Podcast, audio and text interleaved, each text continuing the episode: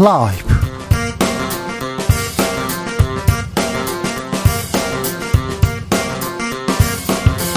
2022년 12월 7일 수요일입니다. 안녕하십니까, 주진우입니다.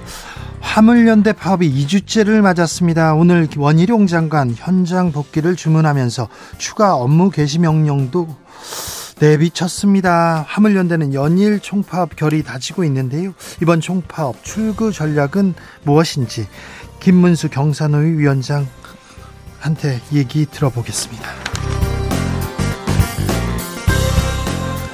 방송법 개정안 두고 여야 첨예하게 부딪힙니다. 국민의힘에선 친윤 공부 모임 국민 공감이 출범했고요, 더불어민주당에선 분당 가능성 언급되고 있습니다. 정치권의 뜨거운 이슈들 이슈 티키타카에서 짚어보겠습니다.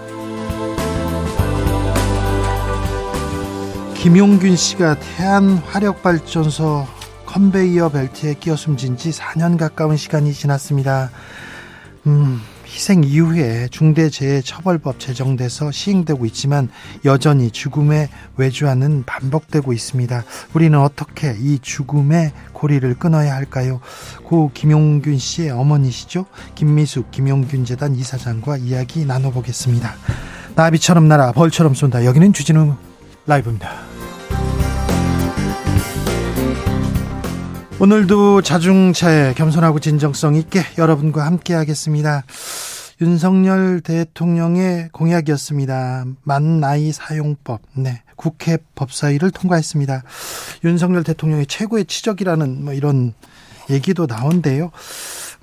내년부터 최대 최대 2살까지 어려지는 만나이 통용되는데, 여러분은 어떻게 생각하시는지요? 혹시 여러분 이렇게 몇 살 어렸었으면, 몇 살 젊어졌으면 좋겠어요? 내가 언제로 돌아가면 좋겠다, 이런 생각 있으십니까? 이런 생각 있으면 몇 살로 돌아가고 싶어요? 저는 정신연령이 17살에서 머물러 있어서요, 별로 그런 생각은 없습니다만, 중고등학교로 가고 싶어요. 대학교 때로 가고 싶어요. 첫사랑 때 그 자리에 있었으면 달라졌을 텐데.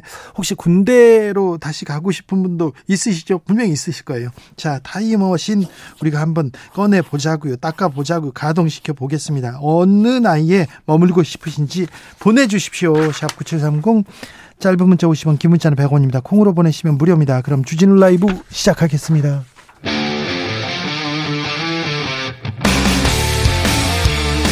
탐사보도 외길 인생 20년. 주 기자가 제일 싫어하는 것은?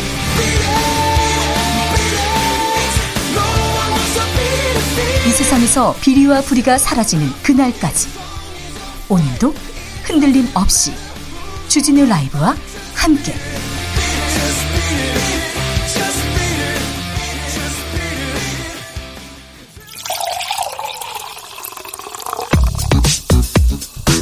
진짜 중요한 뉴스만 쭉 뽑아냈습니다. 주스 정상근 기자, 어서 오세요. 안녕하십니까. 정부가 ILO 지역 총회에서, 그러니까 국제적으로 나서서 화물연대를 비판했네요. 네, 정부가 오늘 싱가포르에서 개최된 국제노동기구 ILO 아시아 태평양 지역 총회에 참석을 했는데요. 이 대표로 참석한 박종필 노동부 기획조정실장이 화물연대 집단 운송 거부는 국가 경제에 심대한 영향을 미치고 국민의 생명, 건강, 안전을 심히 위태롭게 할 수 있다라고 발언했습니다. 민주노총은 ILO의 적극적인 개입 주문했습니다. 네, 민주노총 양경수 위원장과 현정희 공공운수노조 위원장 등은 그 ILO 사무총장 그리고 UN 특별보고관에게 서한을 보내서 한국 정부의 ILO 협약 위반의 심각성이 커지고 있다라며 ILO 등의 추가적인 개입이 필요하다라고 밝혔습니다. 또한 대한민국 노동기본권 전반에 대한 정부 조치의 중대성에 깊은 우려를 표명한다라고 전했습니다. 정부는 강경 대응 이어갑니다.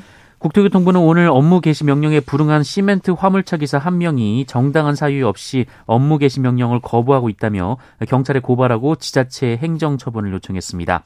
업무 개시 명령 불응과 관련된 이 첫 제재 사례입니다. 아울러 정부는 이르면 내일 이 한덕수 국무총리 주재로 임시 국무회의를 열고 시멘트에 이은 추가 업무 개시 명령을 발동할 방침으로 전해졌습니다. 이 추가 업무 개시 명령은 이 철강 분야에 적용될 것으로 예상이 됩니다. 화물연대 파업 어떻게 탈출구를 모색할 수 있을지 잠시 후에 김문수 경산호 위원장한테 들어보겠습니다. 한동훈 법무부 장관이 당대표 차출설에 대해서 이야기를 했습니다. 네, 한동훈 법무부 장관은 오늘 국회 출석 전 기자들과 만나서 차기 여당 대표 차출설에 대해 중요한 할 일이 많기에 장관의 역할에 최선을 다하겠다라면서 분명히 단호하게 말씀드린다라고 선을 그었습니다. 저 다른 얘기도 했습니까? 네, 어제 이른바 청담동 술자리 의혹을 제기한 김의겸 민주당 의원 등에 대한 10억 원의 민사소송을 제기했는데요. 이에 대해서는 다시는 그러면 안 된다는 분명한 선례를 남기는 것이 공익에 부합한다라고 말했습니다. 그리고 서해 공무원 피격 사건으로 문재인 전 대통령이 수사선상에 오를 가능성이 있다는 관측에 대해서는 헌법과 법률을 초월하는 의미의 통치행위는 존재하지 않는다라고 여지를 뒀습니다. 그리고 이 검찰이 이태원 참사 희생자 유족에게 이 마약 관련 부검을 요청했다라는 보도가 있었는데요. 이에 대해서는 마약 피해 가능성을 고려해서 유족에게 정중하게 설명했고 유족의 판단을 존중해 부검하지 않았다라면서 이 대검찰청에서 지침을 내린 것도 아니기에 문제는 없다라고 말했습니다. 마약 피해 가능성을 고려했다고요? 그럼 마약 피해 때문에 거기서 압살을 당했다 이렇게 보는 건가요? 이런 여지가 있다고 생각하는 건지 이 부분은 좀 이해가 안 됩니다. 유승민 전 의원도 네, 입을 열었어요. 네, 유승민 전 국민의힘 의원이 오늘 KBS 라디오에 출연해서 이 전당대회 출마 여부에 대한 질문을 받고 정말 진지하게 검토 중이라고 말했습니다. 네. 이 전당대회 날짜가 정해지고 전당대회 룰이 정해지면 결심을 밝힐 것이라고 했고요. 이 당대표로 국민의힘 보수정당의 변화와 혁신을 이끌어달라는 주문이 많았다라고 말했습니다. 네. 반면에 친윤계는 대대적인 새 결집 나섰습니다. 네, 국민의힘 친윤계 의원들의 공부 모임으로 알려진 국민공감이 오늘 출범했습니다. 네. 국민의힘 의원 117명 중 71명이 참석하면서 새해를 과시했고요. 이 국민의힘 당권 주자인 권성동, 김기현, 안철수 의원도 모두 참석을 했습니다. 오, 새모리가 대단합니다. 네, 국민의힘 당권 주자들은 장제원 의원과의 인연을 특히 강조하고 있는데요. 이 김기현 의원은 어제 장제원 의원을 찾아가서 30분간 대화를 나눴다 이렇게 밝혔고요. 이 권성동 의원은 장제원 의원과 악수를 한 채 웃고 있는 사진을 올리며 오랜 기간 함께 의정 활동을 해왔던 동지임을 강조했습니다. 장제원 의원이 핵심이군요. 어우, 이렇게 핵심이군요. 네. 장제원 의원 평소에는 그렇게 공부를 열심히 하는 의원은 아니었습니다. 학교 다닐 때도 마찬가지였습니다. 네. 사학재벌의 아들이긴 했었는데 그랬어요. 네. 뉴욕에서 네, 그랬다고요. 민주당은 이상민 행안부 장관 해임 건의안 처리하기로 했습니다. 네, 민주당이 이상민 장관 거취와 관련해 해임 건의안을 처리키로 했습니다. 네. 오는 8일과 9일 있을 본회의에 해당 건의안을 제출할 예정이고요. 네. 윤석열 대통령이 이를 거부하면 탄핵소추안을 진행할 방침입니다. 알겠습니다. 해임 건의안 꺼내든 지가 오래된데 그냥 하면 될 텐데 이제 하기로 했다고 합니다. 어떻게 하는지 또 보겠습니다. 지켜보시죠. 이재명 민주당 대표 검찰을 강하게 비판했습니다. 네, 이재명 민주당 대표는 오늘 최고위원회에서 검찰을 향해 창작 능력뿐 아니라 연출 능력도 형편없다라면서 이 목표를 정해놓고 조작을 해서 정치보복, 정적 제거 수단으로 국가 권력을 남용하는 것은 결코 해서는 안 될 일이라고 비판했습니다. 네. 그러면서 남욱이 연기하도록 검찰이 연기 지도를 한 것 아닌가라고 얘기를 했고요. 남욱 변호사도 또 이 말에 또 한마디 했더라고요. 네, 오늘 서울중앙지검 앞에서 기자들과 만났는데요. 캐스팅하신 분이 발연기를 지적하셔서 송구스럽다라고 얘기를 했고요. 그런데 이 작품은 영화가 아니라 다큐멘터리라고 주장하기도 했습니다. 네.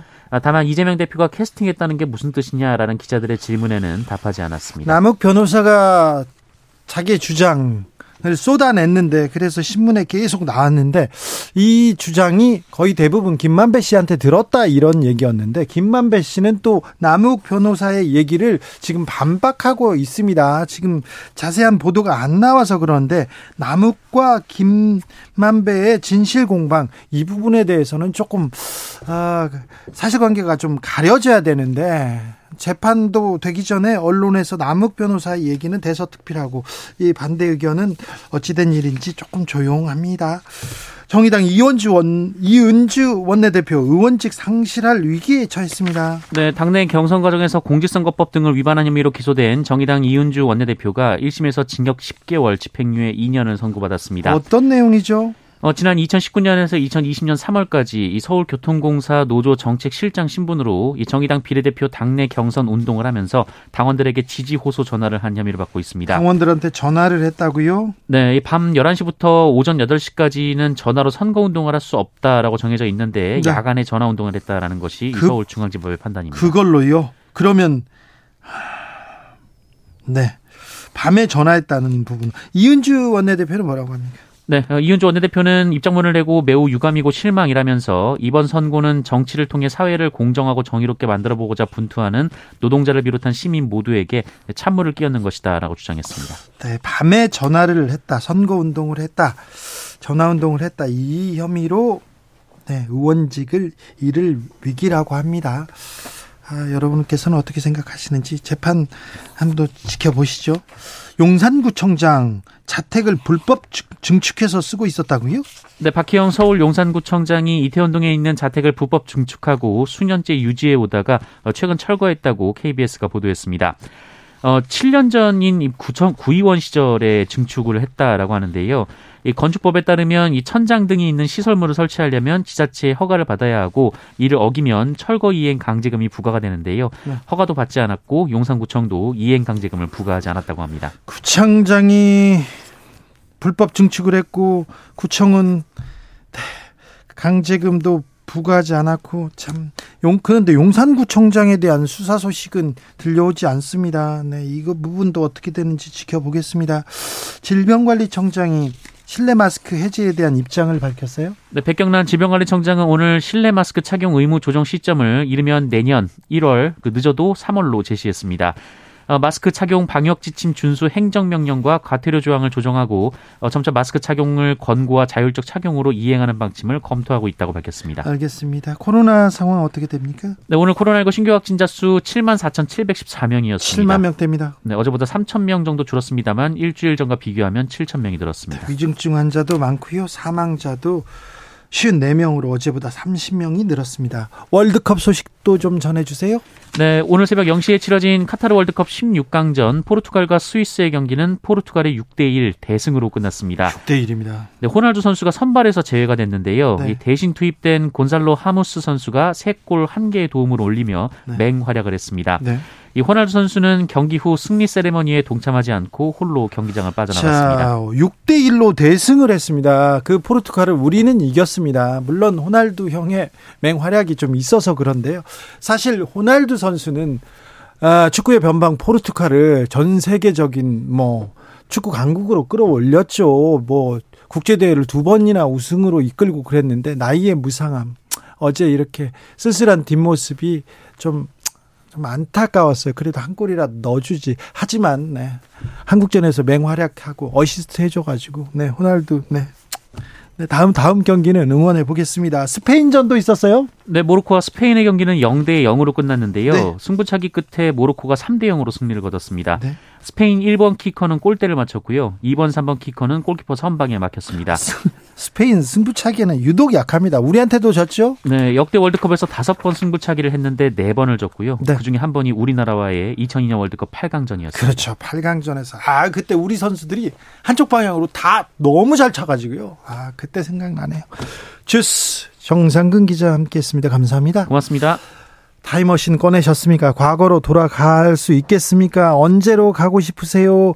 0147님이 20살이요. 그 뜨거운 시절 그립습니다. 연애는 못했어도 장학금은 받았고 봉사활동도 매주 했고 행복했던 시절입니다. 아니 그렇게 행복했는데 연애를 왜 못했을까요? 참 장학금 받으셨다. 0147님 훌륭하시네요. 7727님 5살로 돌아가고 싶습니다. 철없이 자유롭게 신나게 하고 싶은 대로 하고 어두워질 때까지 놀았습니다. 네, 5살. 중고등학교 때는 지금 안 나오고 있습니다. 4646님 강원도 인제군 원통 진부령에서 군생활했는데 눈이 많이 오고 골바람이 심했던 곳이지만 그때 전우가 그랬습니다. 군대로 돌아가고 싶은 분들 분명히 나온다니까요. 있어요. 네, 박상우님 아내랑 어바웃 타임이란 영화를 보고 주인공과 같은 능력이 생긴다면 아내를 만나기 전으로 돌아갈 거라고 말했어요. 아내도 저를 만나기 전으로 돌아가고 싶다고 하더군요. 네, 잘하셨어요. 부부 사이 너무 좋다. 아이고 좋아라. 어바웃 타임이란 영화가 있죠. 과거로 들어갈 수 있는 능력. 그런데요, 과거로 돌아갈 수 있는 능력을 준다면 아버지는 뭐를 하냐면 집에서 가족들이랑 책 보고 탁구 치고 그 다음에 같이 영화 보고 같이 그냥 이렇게 소일을 합니다. 가족들 사랑하는 사람들하고 시간 능력자 그 로또 사고 그러지 않습니다 절대. 그렇구나. 많은 것을 생각하게 하는 영화였습니다. 0143님, 부모님은요, 평소 채소 장사를 하시다 지금은 두 분 다 몸이 안 좋아서 집에 계십니다. 제가 가진 모든 걸 포기해도 좋으니 부모님 건강해서 아버지랑 같이 목욕했던 시절로 가고 싶습니다. 네. 훌륭하십니다. 4222님께서 오늘이 가장 젊은 날이라서 그냥 지금이 제일 좋아요 얘기하시는데, 아유, 이것도 훌륭한 생각이십니다.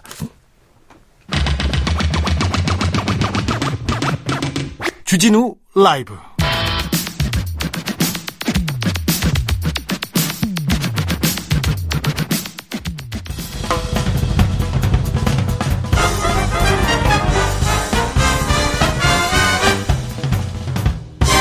훅 인터뷰.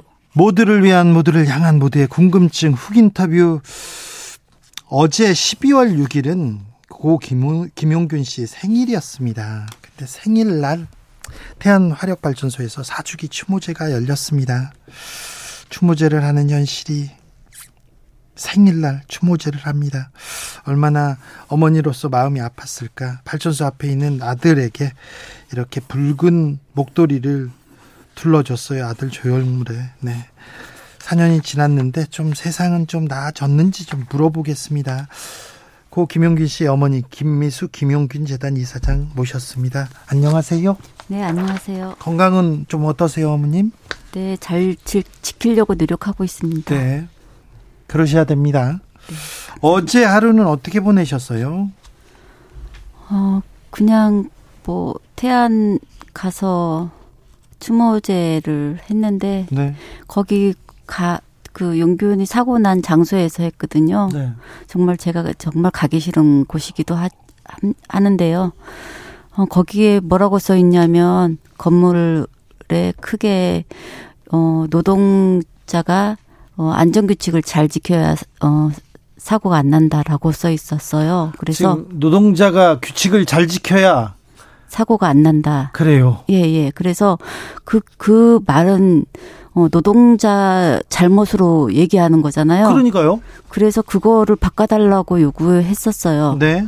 그리고 그 추모제 발언하는데 지금 윤석열 정부가 들어오고 문재인 정부가 그 정규직화 하겠다고 했지만 지금 한 명도 안 되고 있고 또 그 노무비 착복도 아직도 그대로 반값을 뜯기고 있는 상황이라서 그 얘기를 한 거죠. 그래요? 태안화력발전소는 더 안전해지거나 더 나아진 부분이 별로 보이지 않습니까? 사실 정규직 되면 이런 뭐 부수적인 것들을 하나하나 그 얘기하지 않아도 다 해결되거든요.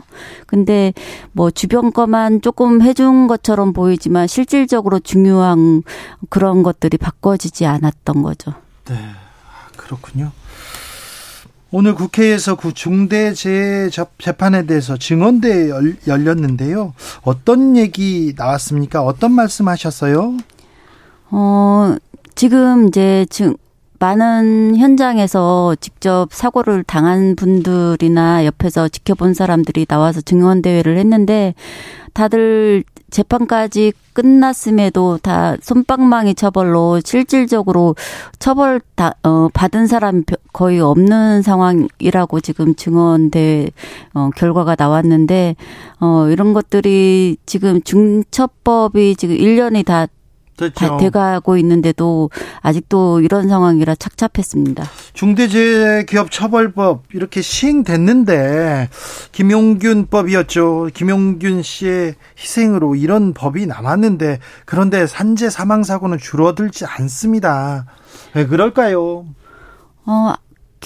윤석열 정부가 들어오면서 그 처음부터 그 기업 완화, 중처법 완화를 하겠다고 했잖아요. 예. 그런 흐름을 만든 것하고 또 그걸로 인해서 기업들이 다 뭐 처벌 이렇게 지금 수십 건의 이렇게 많은 사고, 사망 사고가 있었음에도 다 위헌 소지가 있다고 그러면서 기소도 잘 안 되고 있는 상황이고 처벌은 위헌 소지 때문에 멈춰 있는 상황이에요. 그것이 판가름이 어떻게 나느냐에 따라서 집행을 하겠다 이런 느낌으로 받고 있습니다. 정부와 여당에선 처벌로는 사고 막지 못한다 이렇게 주장하는데 이런 주장에 대해서는 그 말도 안 돼요. 지금 중처법이 지금 시행된 지 1년이 다 돼가도록 아무 지금 사건이 그 결과가 없잖아요. 네, 없어요.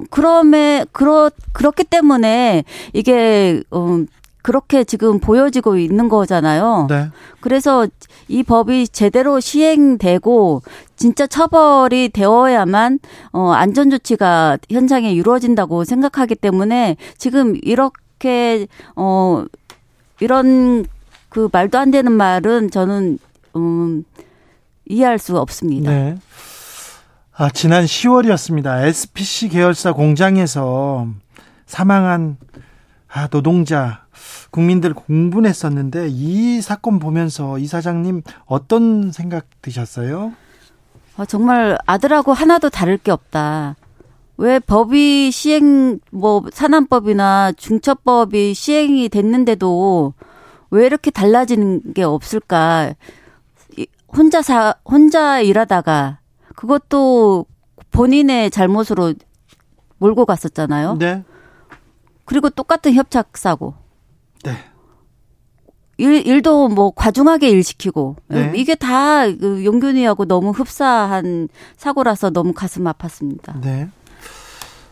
화물연대 파업이 계속되고 있는데 이 파업은 어떻게 보고 계신지요? 윤 정부가 그것을 특수고용직이라고 불법 파업이라고 얘기하면서 이걸 아주 강압적으로 지금 그 노동 탄압을 하고 있잖아요.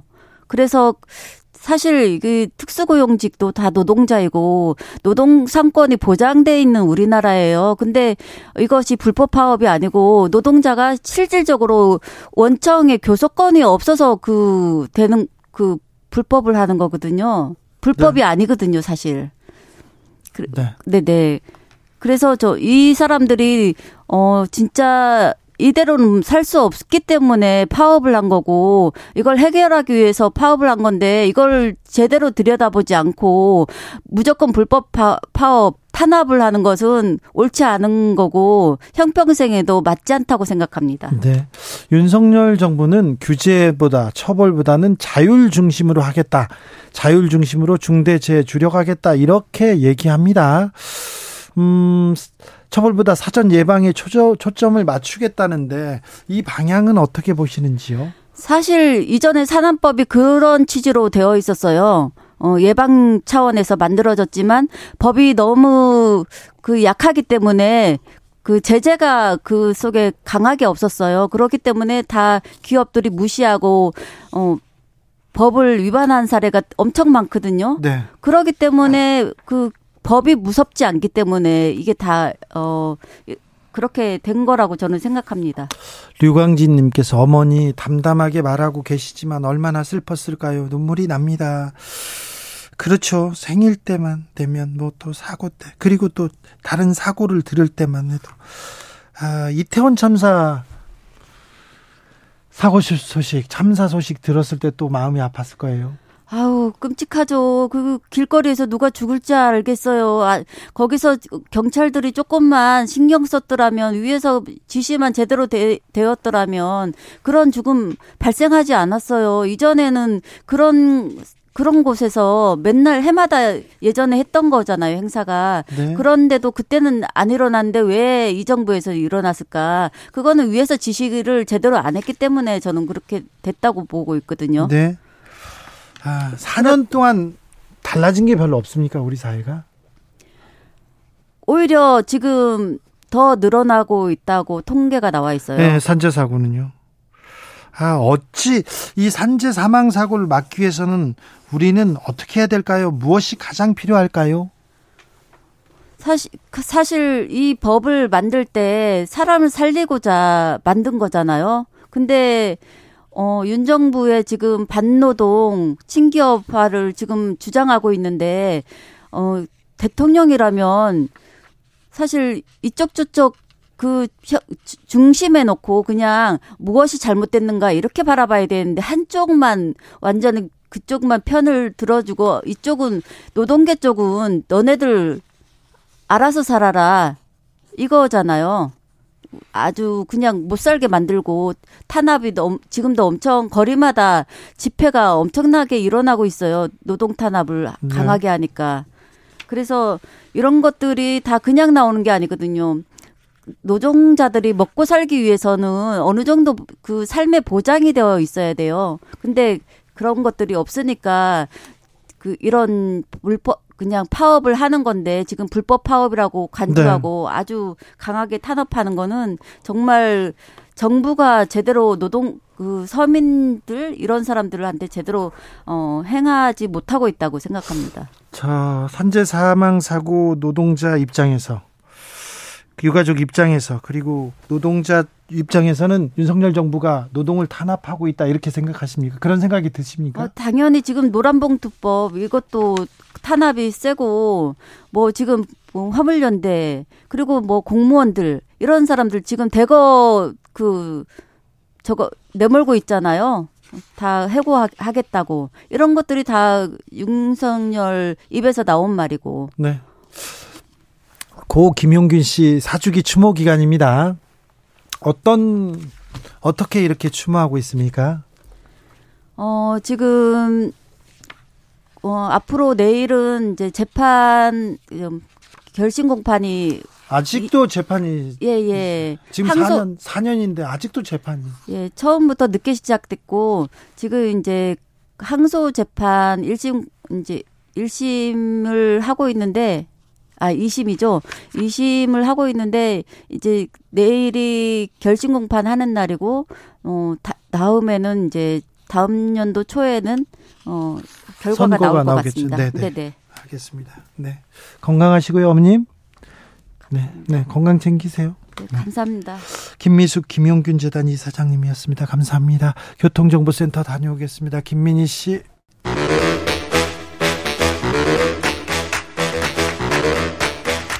이것이 혁신이다. 여야를 내려놓고 간섭을 떼버리고 혁신을 외쳐봅니다.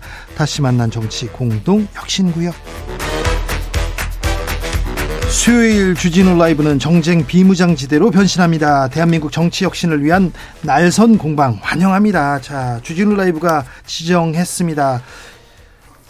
여야 혁신위원장 세 분 모셨습니다. 천하람 국민의힘 혁신위원. 네, 안녕하세요. 전남순 천의 천하람입니다. 장경태 더불어민주당 의원. 네, 안녕하세요. 장경태입니다. 용혜인 기본소득당 의원. 네, 용혜인입니다. 어서 오십시오. 한 주간 바쁘셨죠? 네, 바빴습니다. 네.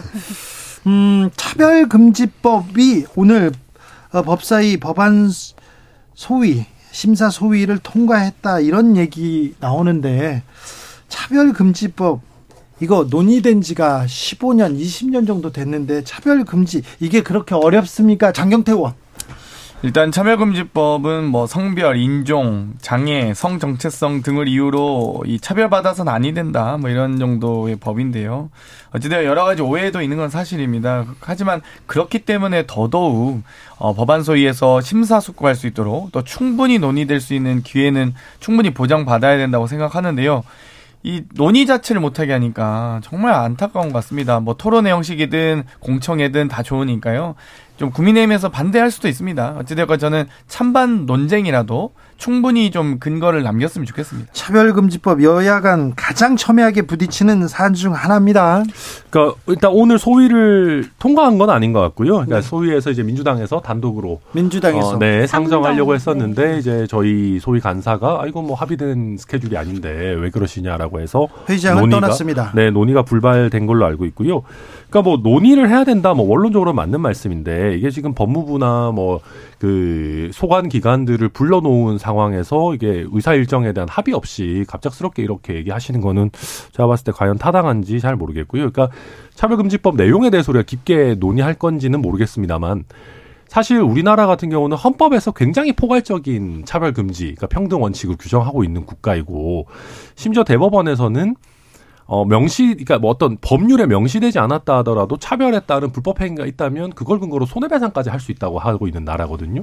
그래서 과연 우리가 이 차별금지법이라고 하는 어떤 이 심볼릭한 아이콘화된 법률 제정 외에 이게 여야가 이렇게까지 부딪힐 만한 일인가. 뭐 아무튼 저는 그렇게 생각하고 있습니다. 용혜인 의원. 네, 그래서 좀 국민의힘에서 적극적으로 논의에 나서주기를 바라는 마음이 사실 있습니다. 이게 좀 전에 장경태 의원님은 이제 논의라도 제대로 남기면 좋겠다라고 하셨는데 사실 지난 10수년간 논의는 계속 해왔다. 충분히 논의했고 이제는 21대 국회에서 결론을 내릴 때다라는 생각을 합니다. 이게 사실 10만 국민의 청원을 받아서 상정되었음에도 불구하고 논의가 굉장히 늦어지고 있다라고 보고요.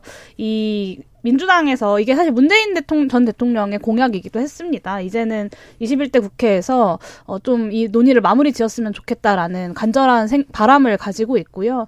뭐 전 국민의힘이 반대한다면 패스트트랙이라도 태워야 되지 않을까라는 생각을 합니다. 그러니까 밀어붙이기식의 어떤 처리를 할 만한 법안은 아니고요. 그러니까 우리가 지옥으로 향하는 길은 선의로 포장되어 있다라는 얘기 하지 않습니까? 네. 그 차별금지법 그냥 겉으로 들어보면은 되게 좋은 법 같습니다. 사실 차별이 뭐 좋은 건 아니지 않습니까? 네, 차별을 금지하지 않는데. 그런데 이게 모욕죄나 명예훼손죄 같은 문제가 있습니다. 그러니까 모욕죄나 명예훼손죄도 굉장히 선의로 만든 법입니다. 당연히 사람을 모욕하면 안 되고 명예훼손하면 안 되죠.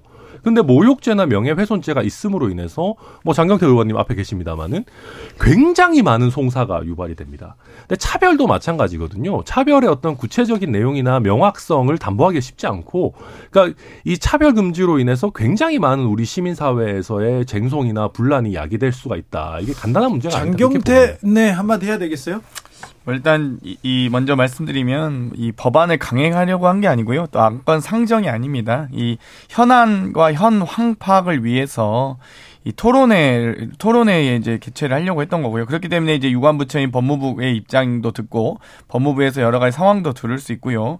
또 용혜인 의원께서 얘기하셨듯이 2007년에 17대 국회에서 이미 발의된 15년 된 법입니다. 그렇기 때문에 충분히 이제 뭐 법안 상정까지 안 하셔도 되는데요. 토론만이라도 좀 하자 이런 좀 제안을 좀 드리고 싶네요. 민주당은 좀 밀어붙여도 되는 거 아닌가요? 이제 10여 년간 했으면 아직도 토론해야 됩니까?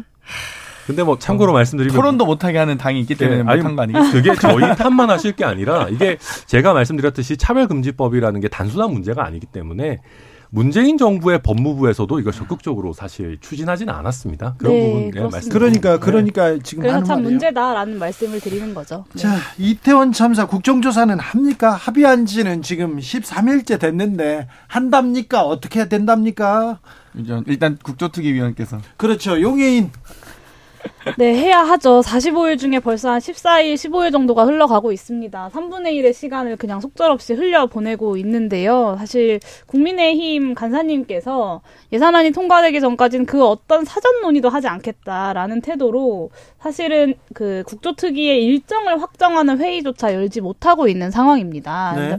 그래서 이게 1월 7일까지 이제 일정 내에 보고서 작성까지 하려면 좀 빠르게 전체 회의를 열어서 이제 청문회와 기간 보고 그리고 현장 조사 일정을 확정을 해야 하는데 국민의힘이 지금 뭐 예산안 통과시키는 것은 별로 관심이 없는 것 같고 어떻게든 이 국조특위를 무산시키려고 혹은 무력화시키려고 하는 데에만 관심이 있는 것 같다. 그리고 이상민 지키기에만 관심이 있는 것 같다. 이렇게 보여서 굉장히 좀 우려스럽습니다. 예산안 통과에 가장 관심이 있죠. 오늘만 해도 저희 당에서 예산안 통과해야 된다고 논평을 몇 개를 냈는지 모르겠습니다. 저도 보면서 뭐 똑같은 얘기를 계속하네 이렇게 보고 있는데 그러니까 저희가 이게 지금 국조특위에 뭐 적극적으로 임하지 않고 있다. 그만큼 예산안 통과가 더 시급하기 때문이고요. 오히려 저희가 봤을 때는 민주당에서 아니 예산안 통과와 관련해서 논의를 더 어렵게 만들고 있다. 그러니까 이상민 장관에 대한 이런 논의들을 지금 여기에 결부시켜가지고 오늘은 심지어 해임 건의안 내고 안 되면 탄핵안까지 내겠다라고 하시는데 그러니까 전국을 굉장히 급냉시키고 있는 게 민주당이다라고 말씀드릴 수밖에 없고 그러니까 국조특위 뭐 용혜인 의원 잘 아시겠지만은 예산안만 통과되면 그때 활동 본격적으로 개시해서 또 필요하면 기한 연장하면 되는 것이거든요. 그래서 지금 뭐 여야 뭐 내지는 정부의 당면 과제가 사실 예산안의 확정이기 때문에 그 부분 집중할 시기다 말씀드립니다. 방금 천하람 변호사 얘기 들어보면 사실 이상민 장관에 대한 거취 문제를 전 국민의 예산안과 연계하겠다는 걸 스스로 인정하고 계시거든요. 맞습니다. 전국이 급냉한다? 아니, 전국이 급냉해도요. 예산안은 급냉하지 않았습니다. 최소한. 그런데 12월 12월 2일 법정 시한도 놓쳤죠. 심지어 제가 예결위원인데 예결위 소위에서 논의도 안 하고 나가셨다가 이제 겨우 들어왔는데요. 그 들어와서 논의 과정도 저희가 부자감세도 조정하겠다. 예를 들면 종부세도 저희가 상향에 동의하고 다 또 이 금투세도 유예하겠다. 다 뭐 여러 가지 논의들 뭐 예산부수법안까지 다 논의하고 있어요. 최소한 어르신 일자리 비용이나 경로당 냉난방비 비용은 올리자. 이것도 저희가 다 지금 저희가 주장하고 있어서 올리고 있잖아요. 근데 그럼에도 불구하고 이상민 장관 해임건의안 올리면 예산안 논의 못한다? 그나마 지금 걸음맞댄 예산안 논의조차 또 안 하겠다는 거거든요. 그러면 도대체 아니 역대 정권에서 저희가 이태원 참사 이후에 단 한 명에게 지금 정치적 책임 묻겠다는 거거든요. 저희가 내각을 뭐 총사퇴하라는 것도 아니고 그냥 이 주무부처 행안부 장관 이상민 단 한 사람만 책임지면 된다. 정치적 책임 우리도 단 한 사람만 묻겠다 하는 건데 전 국민의 예산안을 볼모로 삼다고요? 이게 말이 안 되는 거죠. 아니, 예산을 볼모로 삼겠다는 것은 아니고요. 뭐 알다시피 원내대표까지 포함해서 뭐 3+3 협상 같은 건 하고 있지 않습니까? 그런데 아니 입장을 바꿔가지고요. 만약에 문재인 정부 시절에 예산안 협상 한창 하고 국정조사에 대해서 합의해가지고 우리 국정조사 잘 해봅시다라고 하고 바로 등 돌아서가지고 저희가 뭐 그 국무위원에 대한 해임건의안 탄핵안 낸다라고 하면 아 문재인 정부가 그럼 허허 웃으면서 아유 뭐 그거랑 저희가 뭐 국정 논의하는 건 별개죠 이렇게 하면서 쿨하게 얘기했을까요? 그러지 못하는 게 정치 현실이거든요. 기억하실지 모르겠는데요. 이 인사청문 보고서가 채택도 되기 전에 국회에 넘어가 있는 과정에서도 저희가 막 검찰 압수수색하고 해도 저희가 그 정도로 이 정기국회 그리고 지금 현재는 정기국회 아닙니까? 임시회도 아니고 났었죠. 정기국회는 그래도 진행됐습니다. 이거 왜냐하면 법이 정한 권한이기 때문에 이건. 저희도 뭐 진행을 아예 안 하고 있는 것은 아니지 않습니까? 한 가지만 좀 말씀드릴게요. 이렇게 하면 예산안 논의 못한다라는 말이 상식적으로 여당의 입에서 나오는 게 맞나요? 보통은 야당이 뭔가를 요구하고 이 요구안을 받아주지 않으면 이 예산안 통과 못 시켜준다라고 이야기하는 건데 지금은 야당이 오히려 예산안 논의 못한다, 파행이다, 전국이 냉랭해진다 이런 협박을 하고 있는 것이 정말로 예산안을 통과시킬 의지가 누구한테 있는가 당연히 물을 수밖에 없고 저는 정말 누가 야당인가 싶은 생각도 들고요. 여당이 야당처럼 구는데 제1야당은 왜 이렇게 끌려가고 있는 것인가라는 생각도 사실 좀 듭니다. 그러니까 이게 뭐 저희가 이거를 저희가 파행을 한다라는 게 아니라 아까도 말씀드렸듯이 그러니까 이상민 장관에 대해서 해임 건의안을 낼 거면 그럼 차라리 정말 진즉 좀 빠른 시간에 내든가 국정조사 합의해가지고 이거에 대한 어떤 예산안 처리와 그 이후에 이어서 국정조사라고 하는 간만에 좋은 합의를 이뤄놓고 거기서 갑자기 그 전국을 급냉시키는 계기를 마련한 거 사실 민주당이거든요. 그래서 거기에 대해서 저희가 문제 제기를 안 할 수가 없다. 짧게만 말씀드립니다. 네. 국민의힘이 저는 공과 사는 구분했으면 좋겠습니다. 예를 들면 이상민 장관에 대한 행건이 때문에 국정조사를 못하겠다고 하는 이해돼요. 이상민 장관 때문에 예산안 합의를 못하겠다. 협의를 못하겠다.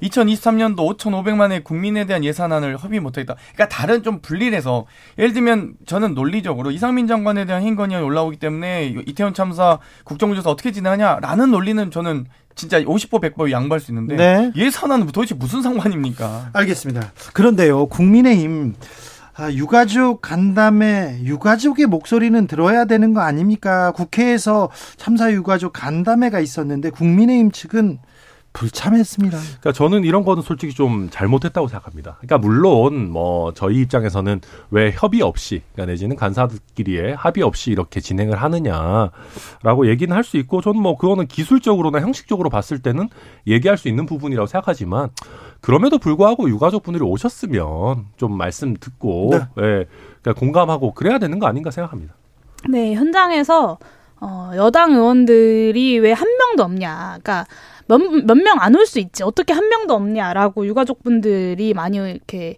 절규하셨습니다. 사실은 그 자리에서 많이 민망했는데요. 이 야당의 일방적인 진행이다라는 것도 사실 새빨간 거짓말입니다. 유가족들이 국정조사 특위에 면담을 요청한 것이고요.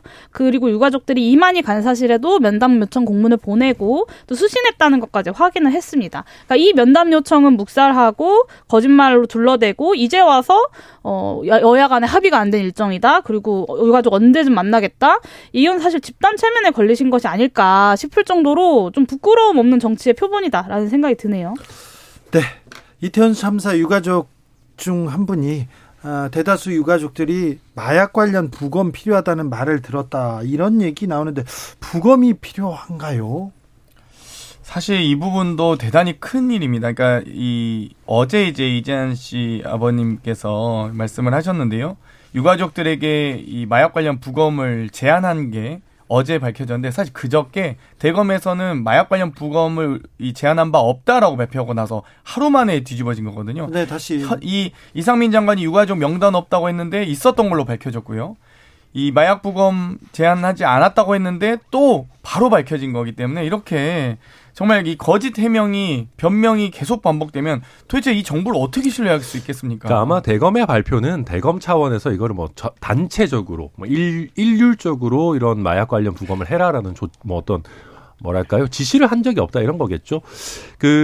이런 검시 업무는 개별 검사의 판단 후에 의해서 이루어지는 거기 때문에, 네, 그런 것이고요. 또 한 가지는 이게 아마도 이미 돌아가신 우리 희생자분들한테 이걸 범죄 혐의를 찾고자 하는 의도가 아니었을 것이고, 아마도 그 검사 입장에서는 혹여나 어떤 마약 범죄의 희생자였던 것이 아닌가. 아니, 그게 좀 말이 안 되잖아요. 아니요, 사실은 이태원에서는 나도 모르는 사이에 어떤 음료에 마약을 타서 준다거나 이런 검시관이 얘기들이, 개인적 판단으로 대검에 보호도 안 하고 나홀로 부검 원래 할 수 있다고요? 개별 검사. 그러니까 이번 사안이 검시관이 개인 판단이었다고요? 그걸 제가 확인한 건 아니지만 검시관도 다 증인채택 가지고 밝혀야겠네요. 그러니까 원래 개별 검시를 하는 검사가 그 하나가 준 사법기관이기 때문에 자체 판단으로 하는 이건 겁니다. 참사잖아요, 이건. 아니, 그러니까 그렇기는 한데 일상적 사고에서는, 네, 교통사고가 일반 교통사고. 근데 그거를 예를 들면 대검에서 무조건 다 보고하고 해라, 그렇게 하진 않았을 겁니다. 아니, 그런데 사고로 이렇게 숨진 사람 있는데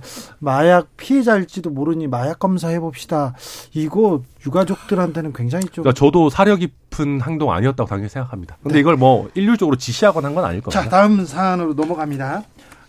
내가 장경태다, 우리가 장경태다, 민주당 의원들 기자회견 했더라고요. 네. 어떤 기자회견이었어요? 저희 이 검찰의 여러 검찰 독재 대책위원회와 또 청년 대학생 당원들이 모여서 내가 장경태다, 최소한 이 대통령의 권력을 견제하는 곳이 바로 국회입니다. 또 국회와 대통령의 권력을 감시하는 곳이 언론이고요. 또 언론이 잘하고 있는지도 또다시 시민이 감시합니다. 만약 이런 감시와 견제 균형들이 무력화될 경우엔, 만약 국회가 대통령의 권력을 감시하지 않고 언론이 그 권력을 감시하지 않는다면 이게 말이 되겠습니까? 근데 계속 야당과 언론의 재갈 물리기, 이제 하지 말아라. 이 겁박 정치, 공포 정치 하지 말아라는 기자회견이었습니다. 자, 국민의힘에서는 때 아니게 공부 모임이 만들어졌습니다. 국민 공감 출범했는데요. 어떻게 보셨습니까, 천하람 변호사? 네, 저 이게 72여 분 이렇게 많이 왔어요. 것 같아요. 네. 근데 저는 반대로 참여 안 하신 분도 생각보다 많다. 이 약간 친윤 공부 모임 같은 거잖아요. 네네. 그러니까 안 간 분들은 어떤 생각일까 좀 궁금하기도 하고요. 이쯤 되면 그냥 한 115명 다 해야 되는 거 아닌가 하는 생각도 들기는 하는데. 천하람 변호사 공부 열심히 하기로 유명한데 가셨어요? 아니, 저는 의원이 아니니까 못 가죠. 아, 그래, 의원들만 네네. 모입니까? 네네. 그러니까 당협위원장도 일부 간 것 같긴 한데. 그러니까요. 그러니까 모두가 초청 받은 것 같진 않고요. 그래서 저한테 오라는 말씀 안 하셔가지고. 아, 그래요? 못 갔습니다. 아니, 네. 당연히 윤핵관 아니니까 못 가죠. 아, 윤핵관 되고 싶어요, 저도. 그랬어요? 네, 몰랐네. 윤핵관 지망이군요. 자, 근데 계속 윤핵관들이 움직인다 얘기하고 만찬 정치 이후에 한동훈 얘기가 나옵니다. 한동훈 차출론 얘기도 나오는데, 아, 이거 어떻게 보고 계십니까, 장경태 의원?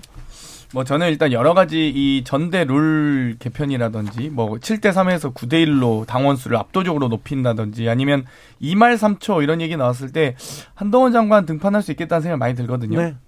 어찌됐건 여러 가지 시기적으로도 그렇고요. 이 조급해하는 모습들이 결국 이 당의 이 원심력을 강하게 작동하기 위한, 특히 71명이라는 건 전체 115명 중에 대부분입니다. 안 오신 분들, 초대 못 받은 분들이라고 표현해야 될지 뭐라 모르겠는데 54명입니다. 그러니까 과반을 넘고 있거든요. 그렇기 때문에 압도적인 수가 지금 어찌됐건 윤심 찾기를 하고 계신데, 일단 천하람 위원 같은 분들은 초대 못 받죠. 그러니까 네. 윤심 찾기를 하는 걸 수도 있고 모르겠습니다. 얼마나 열심히 공부를 하실지 열심히 하면 좋겠죠. 근데 그러니까 아직 정리된 것 같지는 않아요. 한번 풍선 띄워본 정도 아닌가 싶습니다. 왜냐하면은 여기 지금 이 공부 모임 끝나고 나서 장제원 의원 같은 경우는 거의 가능성을 일축했거든요. 게다가 주호영 의원이 여러 사람들을 이제 당권 유지자들을 거론하면서 아, 이 사람들로 안 된다 이렇게 얘기한 것도 굉장히 강하게 비판하고 있어서 한동훈 차출론과 관련해서 아직 소위 말한 윤핵관들 사이에서도 어떤 공감대가 100% 형성된 것 같지는 않습니다. 네. 네, 저도 뭐 풍선 띄워보기 일순 있다, 아직 결정된 건 아닐 수 있다는 생각은 드는데 확실한 건 대통령의 의중은 거기에 가 있는 것 같다. 근데 또 대통령이 또 불쾌해하신다니까 뭐 저도 잘 모르겠어요. 네, 그리고 이제 저로서는 한동훈 장관이 당대표 선거에 국민의힘 당대표가 된다? 나쁠 거 없다고 생각합니다. 네, 쌍수 들고 환영이고요. 지금까지 한동훈 장관이 보여준 것은 국회에 와서 국회의원들이랑 말싸움하고 10억 손배 날리는 거.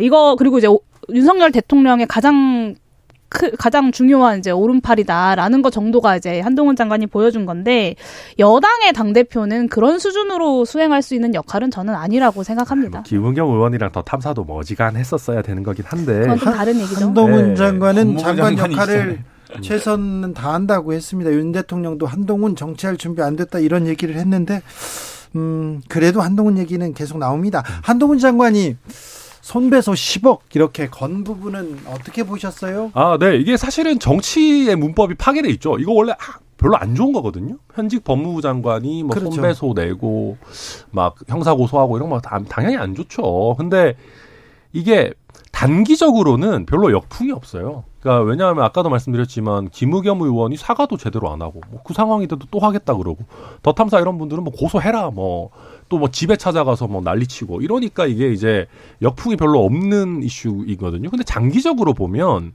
이런 것들이 정치 문법을 파괴시켜요. 그러니까 아니 좀 가짜 뉴스였다고 이게 판명이 나오면은 그 얘기 한 사람도 그냥 좀 깔끔하게 사과하고 법무부 장관도 이거 고소고발까지 안 하고 그냥 아예 지금이라도 사과하셨으니 됐다 하고 넘어가고 이래야 되는데. 서로 다 되게 안 좋은 형태로만 이렇게 계속 나선을 끌어올리는 것 같아가지고 아무튼 좀 슬픕니다. 제갈 물린다는 게 다른 게 아니거든요. 질문할 수 있어야 되고 또 답변의 의무가 있습니다. 그러니까 여러 가지 국민의 알 권리 충족을 위해서 하는 건데요. 오늘 지금 이 시간에도 더탐사 이 압수수색 중이시잖아요. 그런데 오늘 지금 현재 더탐사에서 여러 가지 언론 방송을 보면 오늘 지금 첼리스트 증언을 방송하려고 했었거든요. 그러니까 오늘 왜 갑자기 이 첼리스트를 당사자를 만나서 방송을 하려고 하는데 하필이면 또 이렇게 오늘 압수수색 하실까. 참, 그러니까 질문을 받으시면 불쾌하지 마시고 거기에 대해서 성실하게 답변을 하셨으면 좋겠습니다. 아니, 그러니까 이게 그냥 이제 국민의 알 권리가 아니라 이거는 그냥 진짜 모함하기 위한 그냥 공격, 개인의 신상에 대한 공격 이런 게 있고 그러니까 국회의원이 공개된 회의석상에서 할 수 없는 수준의 이제 말도 안 되는 얘기를 하니까 그런 거거든요. 그러니까 김의겸 의원 언론인 출신인데 그거를 얘기하기 전에 무슨 첼리스트랑도 직접 소통도 한 번도 안 했다는 게 말이 됩니까? 그러니까 그러고 나서 더 탐사에서는 진짜 집에 찾아가지고 도어락 누르고 앉아 있고 그러니까 이게 아니 제가 법무부 장관이라도 고소고발하는 거 안 좋지만 아니 내가 저런 꼴 당하면 이거 그냥 참고만 있으라라고 할 수 있는 수준은 넘었죠. 그 한동훈 장관의 10억뿐만 아니라 장경태 의원님도 이제 고소고발 당하시고 최근에 이제 김종대 전 의원 이제 대통령실에서 고소고발했죠. 그러니까 이 검찰 출신의 인사가 정치의 영역을 자꾸 사법의 영역으로 끌고 가려는 흐름들이 최근에 좀 강해지고 있다라는 우려가 좀 들고 그 흐름을 좀 적나라하게 보여주는 사례가 이 10억이라는 상징적인 금액이 아닌가. 그러니까 한동훈 장관이 스스로 이제 내가 국무위원이다라고 자꾸 강조하시는데 국무위원이 아니라 좀 개인의 안위를 걱정해서 조금이라도 손해 보지 않겠다라는 태도가 보이는 것 같아서 좀 우려스럽습니다. 가짜 뉴스를 좀 바로잡겠다라는 것이겠죠. 그러니까 저도 고소고발이 너무 많아지는 거 좋아하지 않습니다. 특히 이게 인플레가 되거든요. 그러니까 지금은 저희가 대통령실에서 고소고발한다면 뭔가 큰일인가 보다. 대통령실에서 이거 심각하게 생각하는구나라고 생각은 하는데 이게 너무 많아지면 이것도 희석돼요. 대통령실에서 또 고소고발했나 보다. 이렇게 되면 굉장히 곤란한 일이거든요. 근데 김종대 의원 같은 경우도 그렇습니다. 진짜 그 천공이라는 무속인이 그 관절을 정하는 데 개입했다. 되게 큰 일이거든요. 근데 뭐가 없어요. 그냥 본인이 그냥 국방부 고위 관계자한테 들었는데 그 사람 누군지도 밝히지도 않고 그리고 지금 경호처나 육군에서도 다 아니라고 하는데도 그냥 본인은 자기 주장 철회할 생각 없다. 그러니까 결국 이런 식으로 법적인 대응을 안 하면 마치 그냥 계속 끌고 갈 것처럼 하니까 뭐 굉장히 대응하기 어려운 거죠. 대통령실에서. 아니면 아니라고 부인하시면 되고요. 맞으면 혹은 또 해명을 하고 싶으시면 충실하게 자료 제출하시면 되는데 저는 예를 들면 김건희 여사 수행원, 촬영팀, 인원하고 소속, 이 촬영 장비 목록 좀 달라고 하는데 왜 그거 안 줍니까? 그걸 수사기관에 넘겼다고 하는데 아니 좀 국민들께 공개하십시오. 그럼 깔끔하게 해결됩니다.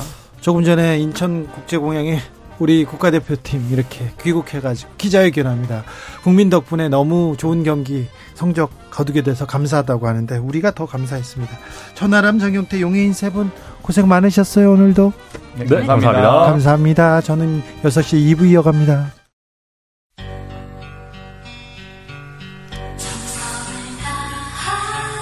정성을 다하는 국민의 방송 KBS 주진우 라이브 그냥 그렇다고요.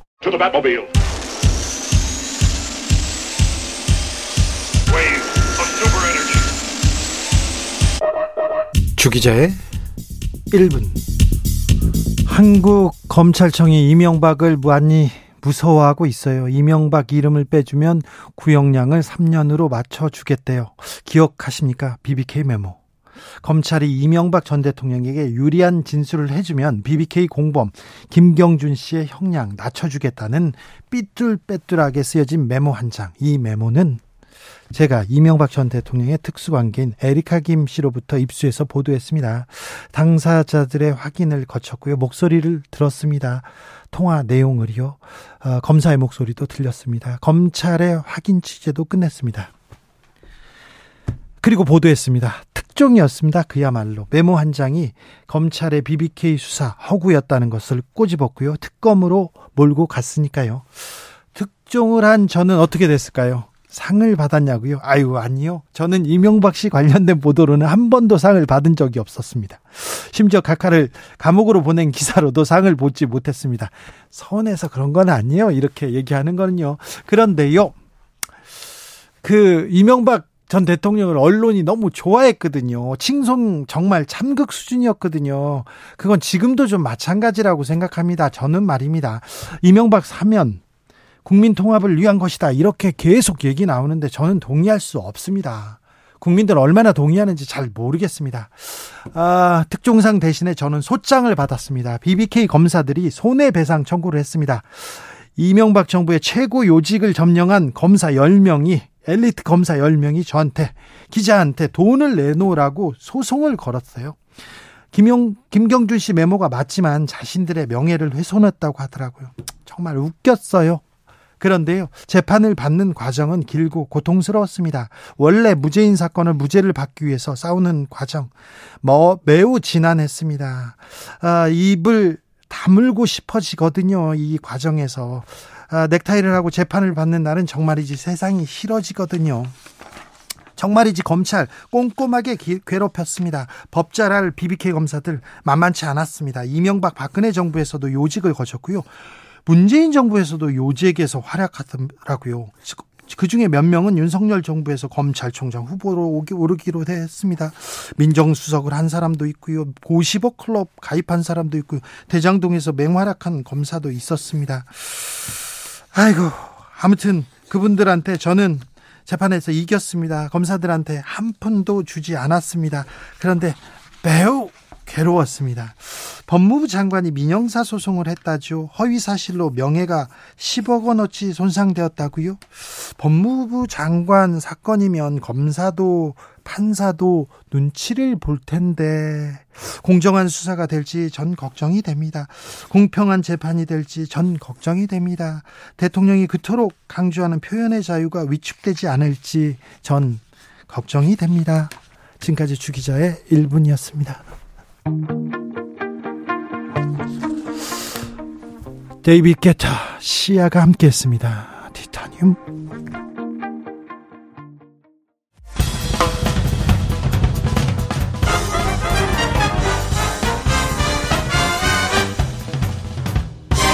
훅 인터뷰. 훅 인터뷰 이어가겠습니다. 화물연대 파업 14일째입니다. 그런데 정부와 화물연대 타협점 찾지 못합니다. 아이고 이 타협 어떻게 하면 좋을까요? 이 파업 어떻게 끝낼 수 있을까요? 경사노위 위원장 김문수 위원장한테 그 방법 물어보겠습니다. 위원장님 안녕하세요. 네, 반갑습니다. 네. 화물연대 파업 오늘로 14일째입니다. 그런데 네. 강대강 대치 장기화되고 있습니다. 네. 어떻게 풀어야 됩니까? 굉장히 어려운 문제인데 네. 정부에서는 네. 무조건 선복귀 네. 후 대화를 하자. 네. 또 화물연대는 선대화 네. 후 복귀. 예. 팽팽합니다. 네. 아, 그러면 이럴 때 네. 어떻게 해야 됩니까? 그 저도 좀 답답합니다. 네. 그래서 저도 화물연대가 보통 노동조합보다 네. 더 힘들잖아요. 왜냐하면 차값이 2억이 넘는 차도 있어요. 그렇죠. 네, 네. 그럼 이 비싼 차를 사서 할부금을 내야 되는데. 그렇죠. 한 달에 뭐 500만 원도 내야 된다. 그런데 보통 노동자는 먹고 살면 되는데. 네. 그럼 버틸 수 있잖아요. 밥을 네. 하더라도. 이 화물연대에. 차값이 돼야죠. 예, 차주기 때문에 차에 할부금을 안 내면. 네. 연체료가 붙어서 굉장히 힘들죠. 힘들죠. 네. 그분 고통스러운데 하루하루 늘어갑니다. 네. 그 화물연대 노동자들이 귀족인가요? 네. 귀족 노조는 아니죠. 귀족이라고 하기는 그렇지만 차값이 이제 비싸니까. 그러니까요. 2억씩 이렇게 막 하니까. 그러니까 다른 노동자보다는 네. 조금씩 좀 더 버는 게 맞죠. 아, 그렇죠. 차값을 2억짜리 차를 소위 말하면 자본 투자가 많으니까 그만큼 네. 갚아야 되잖아요. 그렇죠. 네. 화물연대 파업이 불법 파업입니까? 아, 운송 거부는 합법적으로 할 수 있는데 네. 그게 아니고 이제 뭐 세총으로 뭐 쇠수구를 쏜다든지 그렇죠. 그건 나쁘죠. 딴 사람 운행을 방해한다든지 그건 불법이죠. 그렇죠. 네. 그건 불법이지만 네. 파업 운송 거부는 불법은 아니고 운송 거부를 이게 이제 지금은 업무 개시 명령을 국토부에서 내리고 국무회의 네. 의결을 했지 않습니까? 네. 업무 개시 명령을 안 들으면은 네. 이 벌금도 맞게 돼 있고 네. 처벌을 받게 되지 않습니까? 아, 네. 그건 우리나라 법률상으로 불법으로 처벌받죠. 알겠습니다. 복귀해라. 그리고 대화하자. 정부에서는 얘기하고 아니다. 대화하고 복귀하겠다. 이렇게 팽팽하게 맞서는데 대통령께서 화물연대 파업 북핵 위협과 마찬가지다. 한덕수 총리도 강하게 얘기하고 이렇게 너무 강하게 말씀하시는 거 아닌가요? 좀 강하죠. 그렇죠. 제가 봐도 강한데. 네. 그래서 윤석열 대통령은 검사 출신 아닙니까? 네네. 검찰총장 출신. 네. 윤석열 대통령 때는 지난번에 이 박근혜 대통령, 이명박 대통령, 뭐 전직 대통령을 구속시킨 대통령 2명도 구속이 되고 네. 또 대법원장, 국정원장, 네. 뭐 장군들도 막 구속됐잖아요. 네. 200명 이상이 구속되는 굉장히 강한 검사 출신의 대통령이다. 예. 그래서 윤석열 대통령은 이게 합법이냐 불법이냐 네. 그리고 이것을 불법이더라도 어쩔 수 없이 그렇게 개인적으로 불법이 되느냐 네. 아니면 아주 조직적으로 결의를 해서 불법이냐 네. 또 이게 또 한 번이 아니고 6월 달에 하고 지금 하고 반복하느냐 이런 거에 대해서 굉장히 민감해요. 그래요. 대통령께서. 법률적으로 보시는 거죠. 그렇죠. 네. 그분은 법률 검사 출신이니까 그럴 수밖에 없잖아요. 아니 그래도 대통령이니까. 이제 대통령은 이제 된 지가 얼마 안 되셨고 네. 검사는 오래 했잖아요. 네. 자, 검사 출신, 검사식으로 생각하는 대통령과 이 화물연대, 정부 강대강의 이 화물연대와 정부의 강대강 대응, 여기에 경사노위 위원장, 김문수 위원장이 타협점을 좀 내주셔야 되겠습니다. 이봉주 화물연대 위원장하고 얘기하셨죠? 그렇습니다. 이봉주 위원장도 답답하죠. 네. 얼마나 답답해요. 본인도 뭐 제가 들어보니까 생활도 어렵고 네. 힘들게 살고 있는데 네. 아, 이렇게 또 자기가 위원장까지 맡아가지고 네. 이 큰 문제를 해결해야 되는데 네. 안 되니까 네. 또 대화도 안 되고 답답하고 아주 굉장히 힘들죠. 노조운동가 출신 김문수가 보기에 이봉주의 주장은 어떤 내용이 있고 어떤 문제가 있고 어떤 거는 들을 만합니까? 아, 막 과거에 뭐 어떻게 했다 이걸 다 떠나서 네. 이봉주 위원장도 네. 화물연대의 힘든 화물 차주 겸 운전자 예. 이분들 생활이 어려운데 예. 이분들의 입장을 빨리 생활이 좀 풀리게 네. 예를 들면 자기 차 할부금도 낼 수 있고 네. 생활비도 좀 벌 수 있게 네. 이렇게 좀 빨리 풀어나가야 되는데 네. 정부가 아주 그냥 확고한 입장 철벽 같은 입장을 치고 있잖아요. 네. 그러면 어떻게 합니까? 지금 일단은 합의를 하고 대화를 해야지 대화 안 하면 나는 복귀 안 하겠다. 그러면 네. 자기 많은 그 조합원들의 생활은 어떻게 돼요? 얼른 가서 그럼 아니 이분 생활이 어려운데 언제까지 파업하고 싶겠어요. 그러니까 조금 얘기를 들어주면 또 이게 타협점이 나오지 않을까요? 들어준다는 것이 이 안전운임제를 3년 연장하겠다고 장관이 이미 발표했잖아요. 3년 연장하기로는 정부가 발표했습니까? 그렇습니다. 네. 3년 연장하면은 그것도 이제 컨테이너하고 시멘트 두 분야만 이제 지금 적용하고 있지 않습니까? 네. 이거는 뭐 문재인 대통령 때부터 두 개만 하고 있으니까 네. 그럼 두 개를 3년 연장하면은 우선 그것을 빨리 국회에서 법을 해서 3년 연장을 해놓고 예. 그 다음에 추가를 확대하든지 뭐 어떻게 하든지 이거는 그 다음 논의해야죠. 화물연대에서 품목은 좀 확대해달라. 우리도 어렵다 이렇게 얘기하고 있는데 주장하고 있는데 이거는 받아들이기 어렵습니다. 아니 그 받아들이기는 어려운데 그 말이 실제로 시멘트나 또 트레일러 이런 것보다도 더 어려운 일반 화물. 네. 뭐 이런 사람도 있습니다. 철강도 뭐 그렇게 좋은 것도 아니고. 그렇죠. 다 어렵죠. 더 어려운 사람도 많고 또 택시도 어렵지 않습니까? 네. 그럼 이런 거 다 들어주기에는 한꺼번에 하기 어렵지 않습니까? 그러니까 확실하게 착실하게 천천히 논의를 하면서 네. 화물연대하고 같이 대화를 통해서 점진적으로 개선하자 이거죠. 그렇죠. 대화를 통해서 점진적으로 개선하자. 네. 그 말씀이 중요합니다. 네. 1389님께서 경산호 위원장님 화물연대 노동자들하고 좀 계속 대화를 좀 해주세요 얘기하는데 화물연대 파업과 관련해서 김문수 위원장 그 외부에서 간담회 별로 안 한다 얘기 안 듣는다 이런 보도도 나왔던데. 저는 뭐 매일 듣고 있고요. 저는 이봉주 위원장님 제가 경기도지사 할 때 경기도청 지사실로 찾아오셨대요. 네. 저는 잊어먹은데 하여튼 네. 그 위원장 말씀이. 네. 그래서 저는 언제라도 네. 오는 분을 제가 안 만난 적이 없고 네. 더구나 이봉주 위원장이나 화물연대에 누구든지 오시면 만나고 네. 또 거기에 오라 그러면 제가 가서도 대화를 할 겁니다. 알겠습니다. 안전운임제는 계속 이렇게 추진해야 됩니까? 안전운임제라는 게 이제 이름이 조금 묘해가지고 네. 이게 논란이 많은데 이게 뭐 예를 들면 최저운임이라든지 네.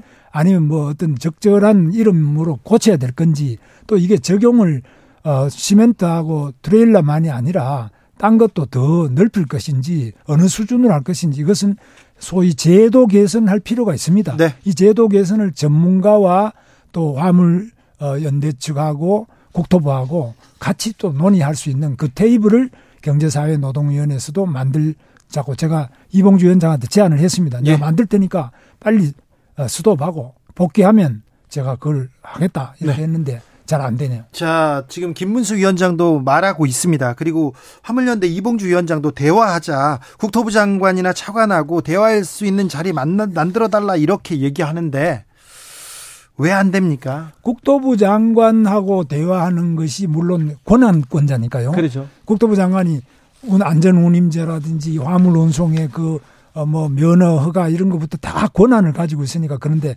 저는 권한은 없지만은 네. 원래 대화를 하기 위해서 경제사회노동위원회를 만들었어요. 예. 그러면 일단 우리 경제사회노동위원회에서 대화를 하자는 거는 이봉주 위원장이 그거는 안 하고 국토부하고만 하겠다 이러니까 지금 국토부 장관은 또 더 이상은 줄 게 없다 이러는 거죠. 윤 대통령이 지금 반대해서 못 만나는 건 아닙니까? 대통령께서도 아주 입장이 확고합니다. 그래서 네. 불법을 하고 아주 힘으로 밀어붙인다고 해서 내가 굴복할 수는 없지 않느냐. 대통령 입장은 확실합니다. 그런데 대화하는 게 네. 거기서 타협하는 게 굴복은 아니잖아요. 대화를 하는 거는 그렇지만 지금 일단 운송 거부를 해서 14일째고 되고 많은 주유소에 뭐 지금 기름이 있느냐 없느냐 뭐 굉장히 복잡하지 않습니까? 네. 나라 경제가 뭐 3조 6천억 4조 손실이 일어난다.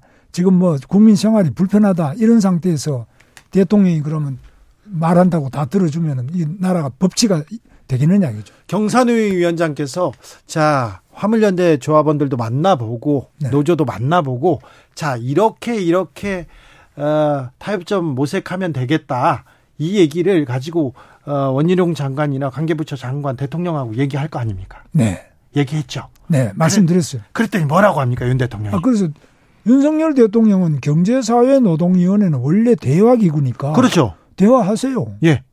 그런데 그래서 대화를 한 겁니다. 대화를 했는데. 네. 대화를 해서 이렇게 대화를 했습니다. 이렇게 하면 되겠습니다. 얘기하니까 뭐래요? 아니, 제가 제 이야기를 한 게 아니고 네. 제가 이봉주 위원장의 뜻을 전했죠. 네, 전했죠. 이봉주 위원장의 뜻은 먼저 좀 장관을, 국토부 장관이나 차관을 만나게 해달라. 네. 그러니까 국토부 장관이나 차관은 못 만나겠다는 거죠. 왜요? 우선에 빨리 업무 복귀를 해라. 네. 아, 지금 세상이 난리가 나는데 대화를 한다면서 또 업무 복귀를 안 하면 되겠냐. 업무 복귀하면은 대화를 다시 할 수 있다. 대통령의 입장은 그러면 좋아. 업무 복귀를 해라. 그러면 대화하겠다. 이렇게 얘기하던가요? 그렇죠. 일단은 선 업무 복귀 후 예. 대화. 그다음에 재발을 통해서 제도 개선 이거죠. 자, 이봉주 위원장이 장차관 만나서 타협해볼 테니까 대화를 할 테니까 대화를 하자. 그래 그 의견을 전했더니 네. 대통령은 아니라 업무 복귀해서 일상으로 돌아가서 우선은 국토부 장관은 이게 먼저 이야기를 했어요. 네. 왜냐하면 대통령 보자는 이야기는 이봉주 위원장이 안 했으니까. 네. 네. 국토부 장관이나 차관을 보자 해서 제가 네. 국토부 장관하고 차관 를 볼 수 있느냐고 장관한테 물으니까 네. 아 지금 이거 대화해 가지고는 안 되고 일단은 업무 복귀부터 하면은 네. 대화를 할 수 있다는 네. 거죠. 대통령도 비슷한 뜻이고요.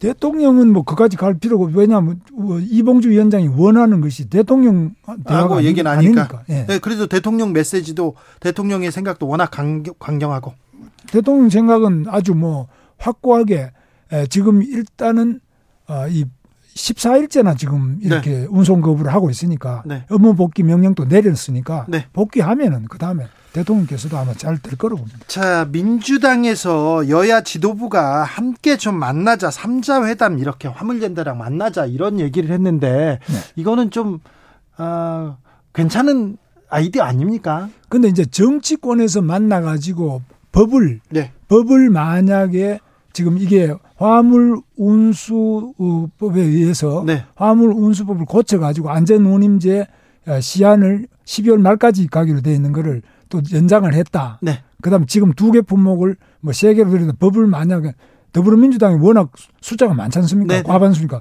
법을 만들었다. 그러면은 지금 대통령의 입장은 일방적으로 그렇게 하는 것은 거부권 행사하겠다는 겁니다. 아, 그래요? 네. 강경하시네요. 강경합니다. 아이고, 검사식으로 이렇게 계속 하시면 안 될 텐데. 자, 민주노총, 이 문제는요, 지금 ILO, 국제노동기구에도 가 있어요. 국제노동기구 쪽에서도 우려를 표하기도 했는데, 어떻게 보셨어요? 국제법 위반한다, 이렇게 민주노총 쪽에서는 얘기하고 있고. 국제노동기구 ILO의 결사의 자유위원회 이런 데서 나온 거는 네. 우려가 아니고 네. 영어로는 인터벤션인데 네. 인터벤션이 우려가 아니고 그냥 네. 관심을 가지고 있다. 인터벤션이요? 예, 알겠습니다. 우려는 아닙니다. 그래서 우려는 아닙니까? 관심을 가지고 한국의 이 화물연대 지켜보고 있다. 예, 이 운송 거부와 정부의 업무 개시 명령, 네. 이게 강제 노동이냐 이런 부분에 대해서 유의해서 관심을 가지고 보고 있다. 알겠습니다. 네. 그렇군요. 정부가 사상 최초로 업무 개시 명령을 발동했습니다. 내일은 정유 철강까지 이렇게 추가로 이렇게 발동될 전망입니다. 네. 아, 이 전망 어떻게 보십니까? 저는 뭐 더 추가로 발동되는 거 바람직하지 않다고 보고요. 예. 빨리 화물연대 이봉주 위원장님은 그래도 또 복귀를 할 생각이 있을 거로 저는 봅니다. 다른 노조원들도 복귀하고 싶어 하죠. 아니 그렇지. 그거보다 이봉주 위원장은 집행부로서 책임이 굉장히 무겁지 않겠습니까? 예, 예. 본인이 뭐 일반 그 화물연대 사람들하고 좀 다르죠. 네. 하고 싶지만은 파업을 할 때도 70% 투표를 해가지고 네. 시작했는데 네. 복귀하려고 하더라도 투표를 해야 된다는 거예요. 네. 투표하면 그러면 얻은 것도 없는데 더 추가로 얻은 게 없으니까 통과되기 어렵지 않냐 이런 네. 거죠. 이렇게 강대강 대치가 지속되면 경사노위 위원장, 경사노위의 역할이 매우 중요해집니다. 네. 아, 정부, 검사 출신 대통령 그리고 원희룡 장관을 비롯해서 총리까지 나서서 강경 발언을 쏟아내는데 아무래도 돌파구는 경사노위 위원장이 될 것 같습니다. 돌파구는 저는 바로 이봉주 화물연대 위원장이 돌파구를 찾을 수 있다. 어떻게요? 그러면 자, 난 복귀할 테니까 빨리 제도 안전운임 제도 개선을 위해서 대화를 하자. 그럼 대화 안 할 수가 없죠. 아니 이것도 네.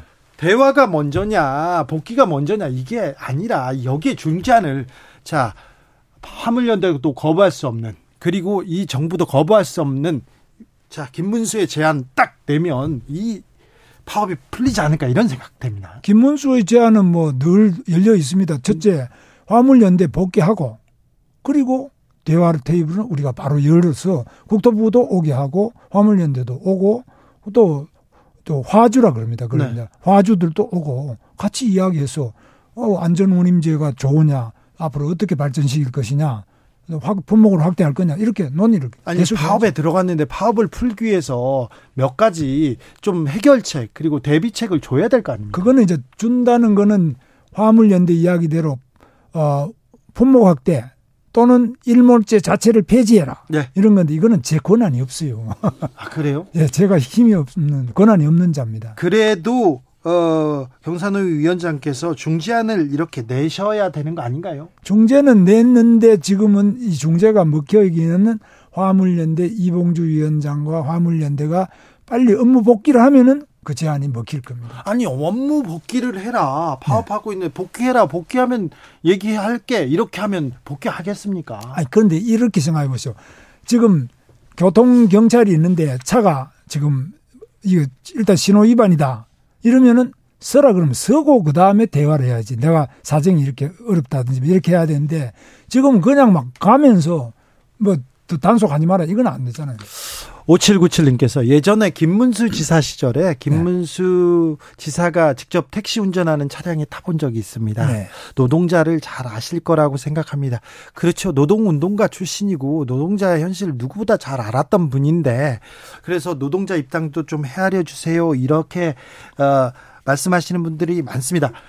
화물연대뿐만이 아닙니다. 다른 파업들도 나오고 민노총 동조 파업도 한다는데 경사노위 위원장으로서 또 여기 이런 부분도 다 세심하게 신경 쓰고 계시죠? 아, 물론입니다. 그래서 법인 택시가요. 네. 방금 말씀하셨는데 법인 택시가 지금 화물연대보다 또 더 어렵잖아요. 그래서 아예 법인 택시 운전기사들이 안 나옵니다. 네. 아예 뭐 저녁에도 안 나오고 눈이 와도 안 나오고 뭐 거의 요즘에 빈 택시가 많지 않습니까? 아예 차를 세워놓는 게 30% 넘습니다. 네. 그러니까 법인 택시도 어렵고 어려운 사람이 많아요.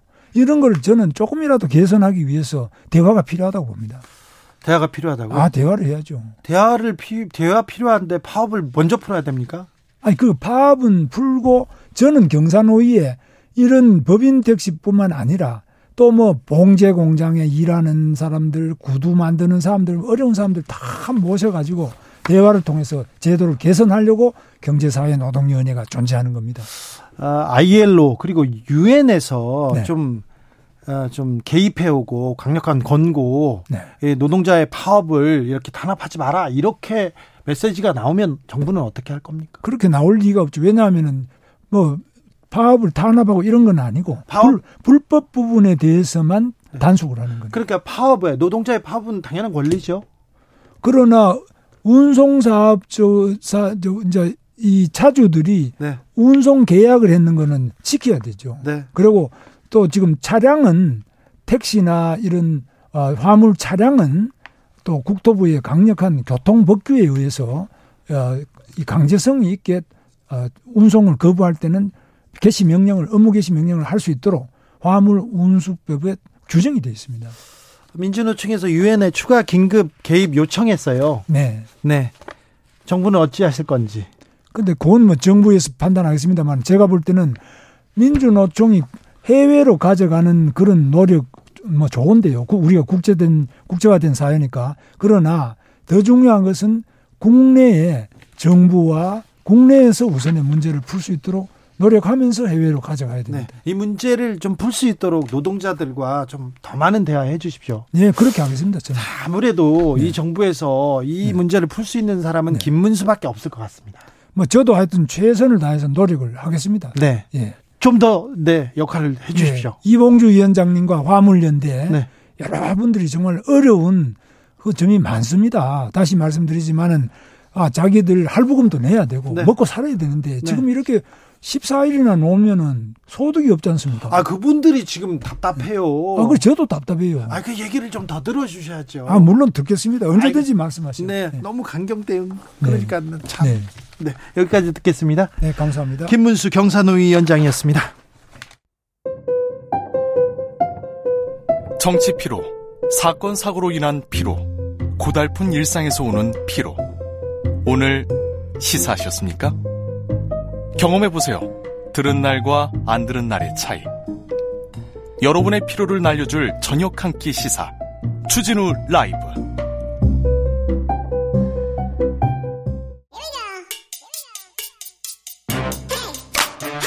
뉴스를 향한 진지한 고민, 기자들의 수다. 그냥 주진우 라이브에서 과학 전문 기자로 임명했습니다. 과학 선생님입니다. 과학 커뮤니케이터 이선호 엑소쌤, 어서 오세요. 네, 반갑습니다. 엑소쌤입니다. 오늘은 어떤 얘기 해주실 거예요? 또 월드컵이 한창이기도 해서 네. 월드컵 속에 숨겨진 네. 또 신재생 기술이나 네. 또는 4차 산업혁명 기술들이 많이 집약돼 있거든요. 아, 그래요? 그래서 오늘은 그런 과학 기술 이야기를 준비했습니다. 월드컵 속 과학이라 흥미가 갑니다. 네, 자 저희 사실 우리나라가 네. 안타깝게도 이제 16강 진출하고 브라질한테 졌긴 했지만. 네. 그래도 우리나라가 1등을 한 게 있거든요. 월드컵 이번에. 월드컵에서 1등 했다고요? 네. 뭔가요? 한번 맞춰보실까요? 뭐를 1등 했을까요? 우리나라 팬들의 응원 열기, 응원, 마음을 모아주는 거 이런 건 1등이죠. 우리가. 그게 과학적으로 수치화를 했는데 네. 실제로 1등을 했어요. 어떻게 해요? 그게 바로. 그게 마음이 이렇게 이게 수치가 나옵니까? 이거 이게 무슨 말도 안 되는데. 요즘에 또 중요한 건 꺾이지 않는 마음 이런 또 네네. 명언이 있는데. 네. 최근에는 이런 첨단 장비 덕분에 경기장 내에 그 팬들의 응원 소리 있잖아요. 네. 그런 것들을 이제 그 소리를 측정할 수 있는 기기를 다 설치했거든요. 네. 해보니까 모든 경기 중에서 네. 우리나라 응원단이 참여했던 경기에서 가장 응원 소리가 높았다. 네. 그래서 131dB 정도 나왔는데 네. 이 정도면 거의 락 공연장 그 소음보다 더 큰 소음 수준이라고 하더라고요. 남아공에서 부부젤라라고 있었어요. 그거 옆에서 불잖아요. 막 화나고 막 죽을 것 같아. 너무 그렇죠. 힘들어요. 너무 시끄럽죠. 근데 우리 응원단이 제일 시끄러웠어요. 제일 열띤 응원. 그렇죠. 이제 붉은 악마가 어떻게 보면은 더 큰 소리로 응원을 승리를 했다. 엑소쌤 이거요. 혹시 꽹가리 덕분 아닐까요? 옆에서 꽹가리 치잖아요. 그렇죠. 경기 내내 치잖아요. 막 눈물 나와요. 그렇죠. 이제 꽹가리는 부부젤라 소리도 뚫어버린다. 그렇죠. 진과 꽹가리 덕이 아닌가. 아무튼 대한민국 네 국민들도 대단했습니다. 네. 네. 또 과학을 또 찾아볼 수 있습니까? 네. 또 준비한 게 제가 이번에 참 안타깝게도 손흥민 선수가 네. 부상을 입어서 마스크 썼어요. 맞아요. 그래서 측면 이렇게 돌 때 시야가 좀 좁았다 이렇게 맞아요. 불편했다 얘기하시더라고요. 그리고 조금만 충돌해도 이게 마스크가 약간 틀어져가지고 그렇죠. 그걸 이제 자세 잡기 좀 힘들어서 네. 아 그게 좀 안타깝긴 했지만 네. 그 마스크에도 이제 첨단 과학들이 들어가 있거든요. 그래요? 네. 뭘로 만들었습니까? 그래서 이거는 이제 탄소 섬유 많이 들어보셨나요? 탄소, 네, 이제 카본이라 그래서 네. 이 탄소 섬유 소재가 들어가면은 아주 가벼우면서 튼튼해질 수 있어요. 예. 그래서 이 마스크는 이제 손흥민 선수의 얼굴형을 3D 스캔을 해서 네. 그 스캔한 데이터를 이제 토대로 3D 모델링을 해서 이 카본만 이제 쌓아 올릴 수 있는 3D 프린트가 있거든요. 네. 그걸로 딱 손흥민 선수의 얼굴 모양에 맞게끔 3D 프린트로 찍어낸 거라고 그래요. 네. 그래서 실제로 이 손흥민 선수가 이번에 예비 마스크를 포함해서 총 3개를 가져와서 이제 착용을 했다고 하더라고요. 예, 아 그렇군요. 그래서 이런 카본 소재가 들어가면은 실제로 그 손흥민 선수의 인터뷰를 봤는데 거의 착용 안 한 수준 정도로 가볍긴 하다고 하더라고요. 네. 그리고 튼튼했다. 그래서 이런 탄소 섬유는 사실 자동차나 비행기 이런 데 주로 쓰였는데 네. 가볍고 튼튼하니까. 예. 요즘에는 이런 손흥민 선수가 착용한 마스크뿐만 아니라 예. 이번에 이제 국가대표에 신는 축구화 있잖아요. 네. 거기에도 이런 탄소 소재 프레임을 썼는데 요즘 축구화 엄청 가볍더라고요. 맞아요. 네. 그게 좋은 축구화도 보통 한 200-300g 정도 하는데 네. 한 족에 예. 이 월드컵 국가대표분들이 신는 축구화는 100g 초반밖에 안 된다. 네.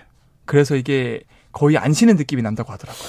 야, 가볍기는 한데 저 손흥민 선수도 발 폈거든요. 1차전 네. 때부터. 그런데 맞아요. 괜찮을까? 가벼워졌는데 괜찮을까? 그런 생각도 합니다. 0978님. 우리나라가 1등한 거는 응원 열기 말고요. 네. 월드컵 공식 주제가 BTS 전국의 드리머스 음원 차트 1위입니다. 이렇게. 1위 했네. 잘했어요. 네. 맞아요. 그 음악도 계속 그 귀에 맴돌더라고요. 아, 너무 좋아요. 네. 아유, 잘했어요. 네. 또 다른 과학 공부해볼 수 있습니까? 이번 월드컵에서? 당연히 있죠. 이 월드컵 사실 주최 괴체국이 이 카타르이지 않습니까? 네. 여기가 사실 보통 월드컵은 6월, 7월 여름에 열리는데 네. 카타르에서 만약에 같은 시기에 열렸으면은 거의 탈진했을 거예요. 6월 정도 되면요, 한 40도에서 50도, 60도까지 올라간다고 하더라고요. 맞아요. 네. 그래서 이번은 특별하게 한 11월 달에서 12월 달에 개최했는데 그래도 덥답니다. 맞아요. 그래도 체감 온도가 36도, 37도 정도 되거든요. 네.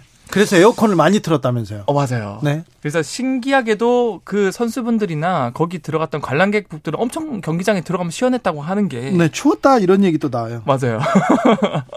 이 카타르가 워낙 이제 돈이 많은 국가다 보니까 예. 이 세상에서 제일 큰 에어컨을 그냥 만들어버립니다. 세상에서 제일 큰 에어컨이다. 이건 또 어떤 또 원리일까요? 그래서 이게 그 월드컵 경기장 자체를 그냥 하나의 큰 에어컨으로 설계를 했거든요. 그래요? 네. 에어컨을 여러 대 튼 게 아니라요? 여러 대 튼 게 아니라 네. 하나의 큰 에어컨이 만들어진 건데 네. 여러분들도 생각해 보시면 아니 여름 에어컨 하나 키는 것도 전기세가 엄청 나오는데 네. 그렇게 경기장 크기만한 에어컨 만들면 너무 에너지 낭비 아니냐. 그렇죠. 그런데 제가 처음에 소개 드릴 때 이 신재생 에너지라고 말씀드리지 않았습니까? 네. 이 카타르에서 이 전 세계 트렌드가 요즘 탄소 중립. 그래서 이런 화석 연료나 기름 이런 거 안 쓰고 친환경적으로 뭔가 에너지를 생산해보자라고 트렌드를 이번에 따르겠다. 네.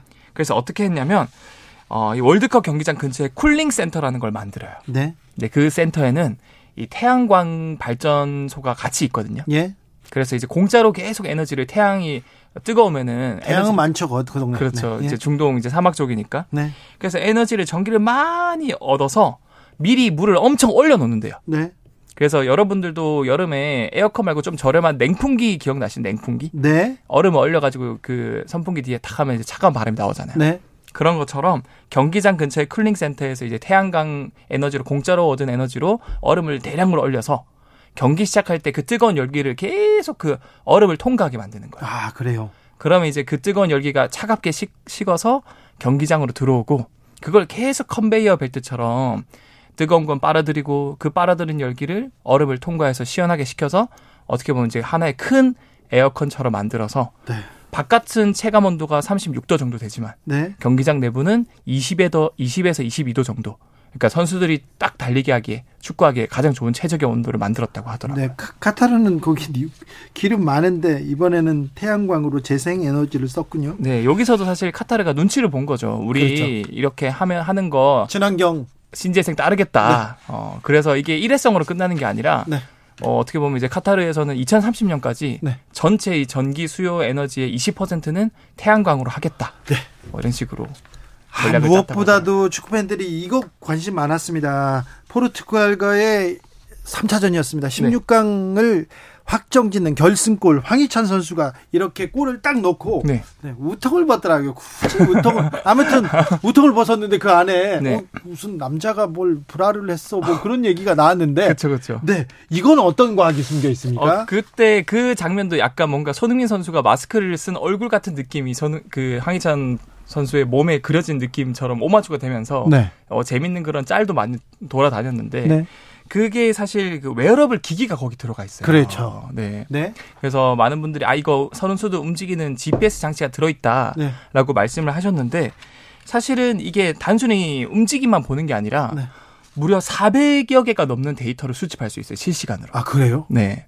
그래서 이 기기는 실제로 여러분들이 월드컵 지금 뭐 이제 8강이 대진이 이제 완성됐는데. 이제 정말 어떻게 보면 꿀잼 경기라고 하죠. 재밌는 박빙의 이제 국가들끼리 대결하는데 여러분들도 그 선수들 등을 자세히 보세요. 네, 조금 나와 있어요. 맞아요. 약간 네. 튀어나와 있죠. 네. 그게 웨어러블 기기가 등 뒤에 딱 꽂을 수 있게 돼 있는데 이게 사실 소프트웨어 회사 SAP라는 회사에서 만든 EPTS라는 장비거든요. 예. 이제 이 장비는 분당 1만 5천 건에 달하는 빅데이터를 실시간으로 이 감독 코치나 진한테 전달할 수 있다 그래요. 네. 그래서 수집하는 데이터만 400여 개 넘는데 짤막하게 제가 몇 가지만 소개해드리냐면 GPS 수신기는 물론이고 회전 운동 측정 센서, 가속도, 심박 센서 이런 것들을 종합적으로 모으다 보니까 이 축구 선수들의 공수 반향, 네. 그다음에 슈팅, 패스 성공률, 가속도, 이제 스프린트 횟수 이런 것들을 다 이제 실시간으로 기록해서 전술을 반영을 할 수 있다 그러면. 그렇죠. 이 선수가 몇 킬로를 뛰었고 어디에 갔고 몇 번 성공했는지 이게 과학적으로 나오지 않습니까? 심지어 이 선수가 지금 지쳤는지 안 지쳤는지도 이런 것들을 간접적으로 판단할 수 있다고 그래요. 그래서 팀별로 좀 빅리그에서는 거의 대부분 이 시스템 이렇게 차용했더라고요. 맞아요. 지금 어떻게 보면은 유럽 프로 축구 5대 리그 전체에서 98% 이상의 축구 선수가 다 이걸 지금은 착용하고 있다. 그래서 어떻게 보면은 과학 기술이 선수들 몸 안에까지 들어갔다라고 볼 수도 있는 거죠. 그러게요. 아우, 나는 그거 감독한테 이거 좀 안 보여주고 싶겠어요. 아우, 좀 설설 뛰다가 네. 공이 올 때만 열심히 하고 있는데 그런 선수도 있을 거예요. 호날두 형은 마마 이런 생각하지 않을까. 네. 2081님 마스크 쓰고 싸움 잘하는 사람들이 있습니다. 배트맨과 조로 그리고 손흥민 마스크 쓰고 뛰기 얼마나 갑갑했을지. 그래도 우리한테 큰 감동을 주었습니다. 아, 얼굴 아픈데 뛰면 또 아플 텐데 참 그래도 우리한테는 엄청난 환희와 감동을 주셔서 감사합니다. 7542님 스포츠와 과학의 만남 멋집니다. 엑소 선생님의 과학 수업은 언제나 멋졌습니다. 아, 감사합니다. 자, 네. 이선호 엑소쌤 감사합니다. 네, 감사합니다. 교통정보센터 다녀올까요? 김민희 씨.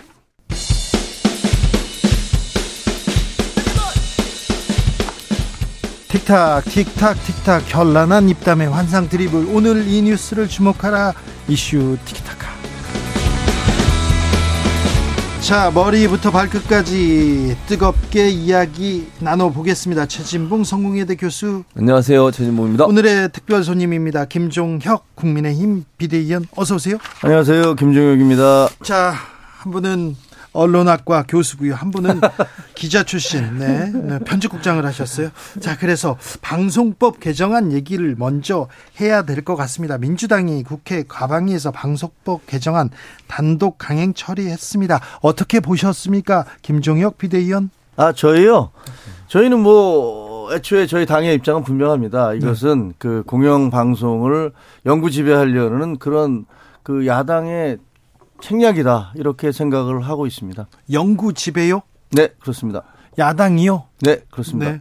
민주노총에 민주노총 언론노조가 뒤에 있다 이런 얘기도 하더라고요. 네, 저희는 민주노총과 그다음에 야당이 함께 손을 잡고 네. 공영방송을 영구 지배하려고 하는 그런 시도를 하고 있는 게 아니냐 이렇게 네. 생각을 하고 있습니다. 김종혁 의원님, 네, 솔직히 말해서 네. 기자들이 민노총 소속이 많지만 민주노총 위원장이나 민노총 얘기 안 듣잖아요.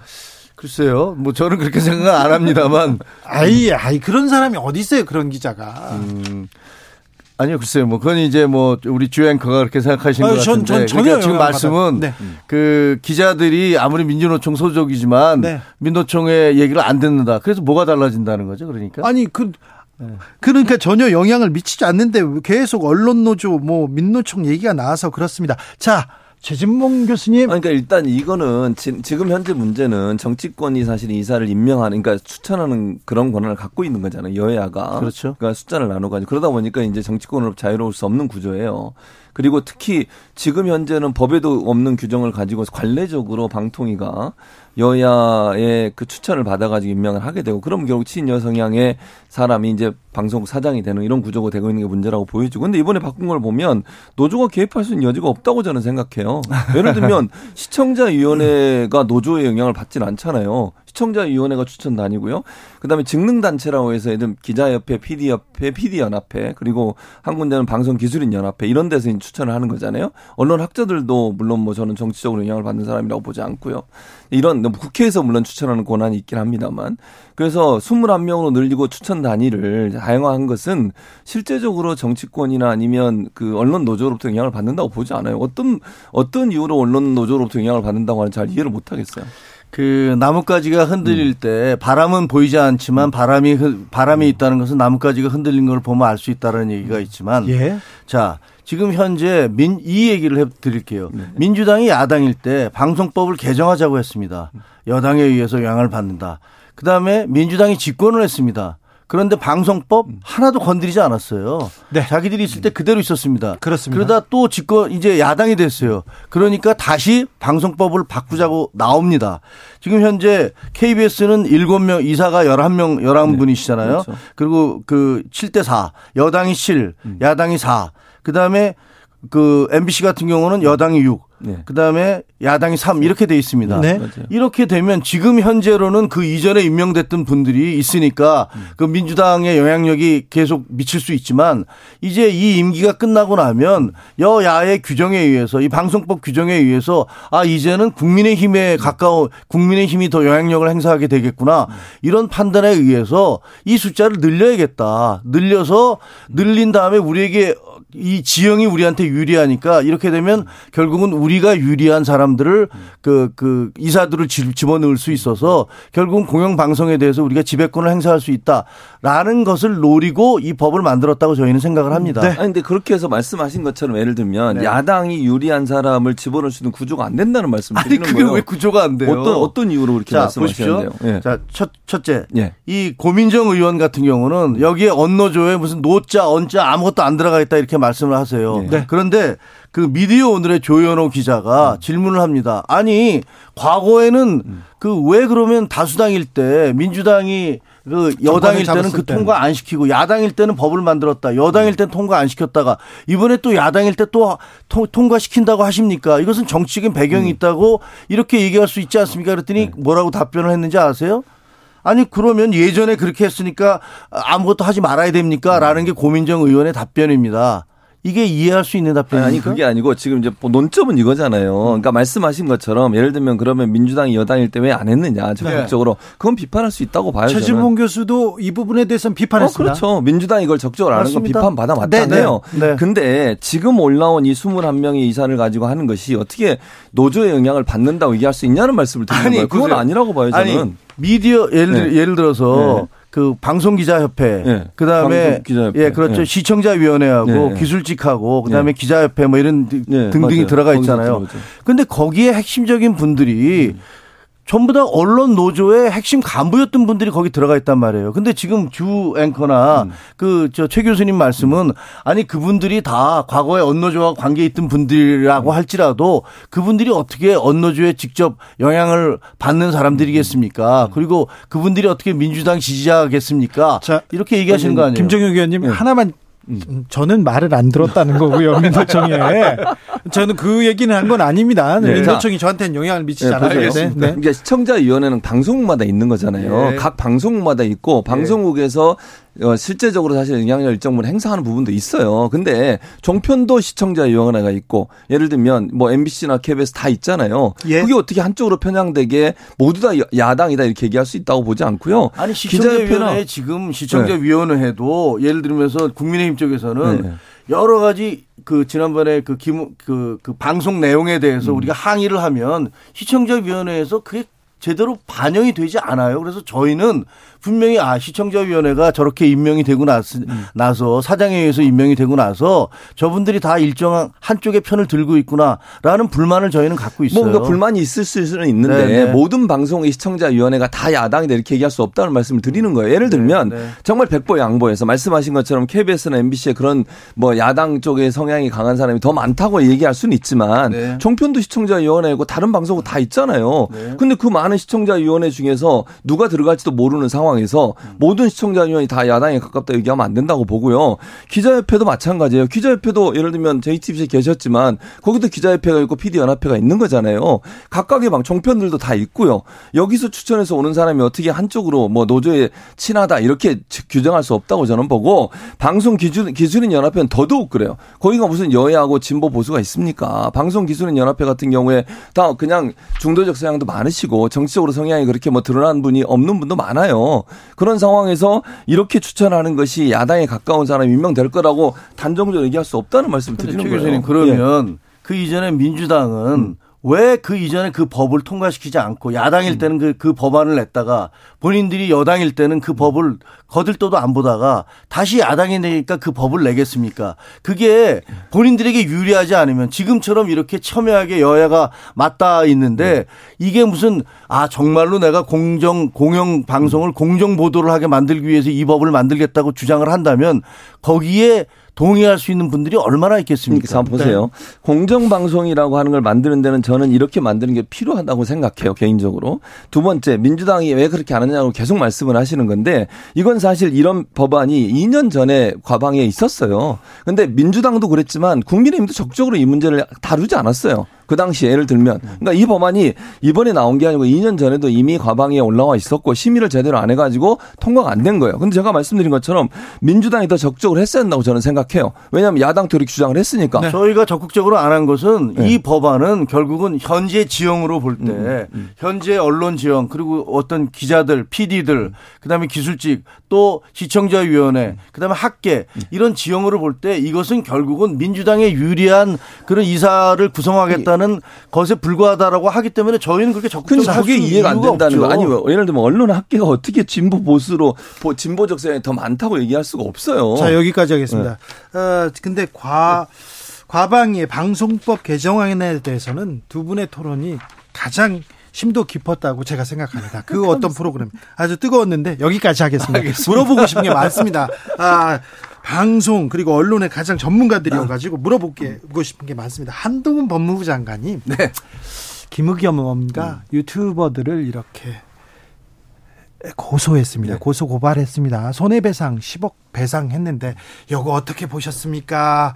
최진봉 교수님. 저는 일단 이렇게 생각해요. 개인적으로 뭐 억울함이 있으면 고발할 수 있다고 봅니다. 네. 개인의 신분으로. 근데 이제 한동훈 장관은 지금 법무부 장관의 임무를 수행하고 있는 거예요. 그러니까 개인적으로 억울함이 있어서 어떤 법적인 고소고발을 한다. 이거를 뭐 문제가 있다고 예를 들면 문제가 있다고 지적한다고 제가 표현하는 것은 그게 본인의 권한이고 뭐 본인이 하고 싶은 일이니까 할 수 있다고 보지만 저는 이해충돌의 위험성이 있다고 생각해요. 두 번째는 법무부 장관은 사실 검찰의 사무를 관장하는 그런 업무를 하고 있는 거잖아요. 그리고 사실은 법무부 장관이 수사지휘권도 발동할 수 있는 것이고 검찰이 인사결정문에 영향을 행사할 수 있는 것이고 이런 상황에서 본인의 사안을 검찰이 수사하고 경찰이 수사했을 때 과연 공정하게 할 수 있을까에 대해서 국민들은 의심을 가질 수밖에 없어요. 의혹을 가질 수밖에 없고. 네.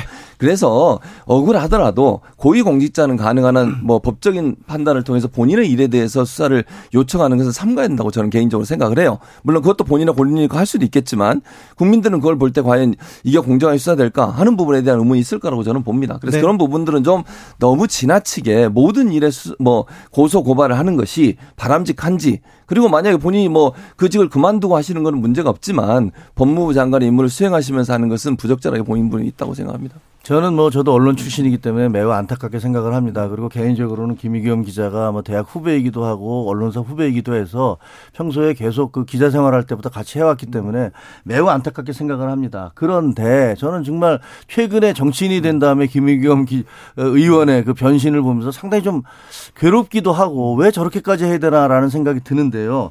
자, 김의겸 의원이 얘기하기를 나는 더 탐사와 협업을 했다. 뭐 그런 말씀을 하셨잖아요. 예. 그리고 이게 문제가 됐을 때 본인이 대통령과 그 법무부 장관이 그 김앤장 변호사 30명과 몰려가서 새벽까지 동백아가씨를 부르면서 노래를 부르면서 했다는 얘기가 저도 들었을 때 저게 말이 되는 소리냐라고 했는데 그 이후에 경찰 수사 과정을 통해서 문제가 계속 드러났잖아요.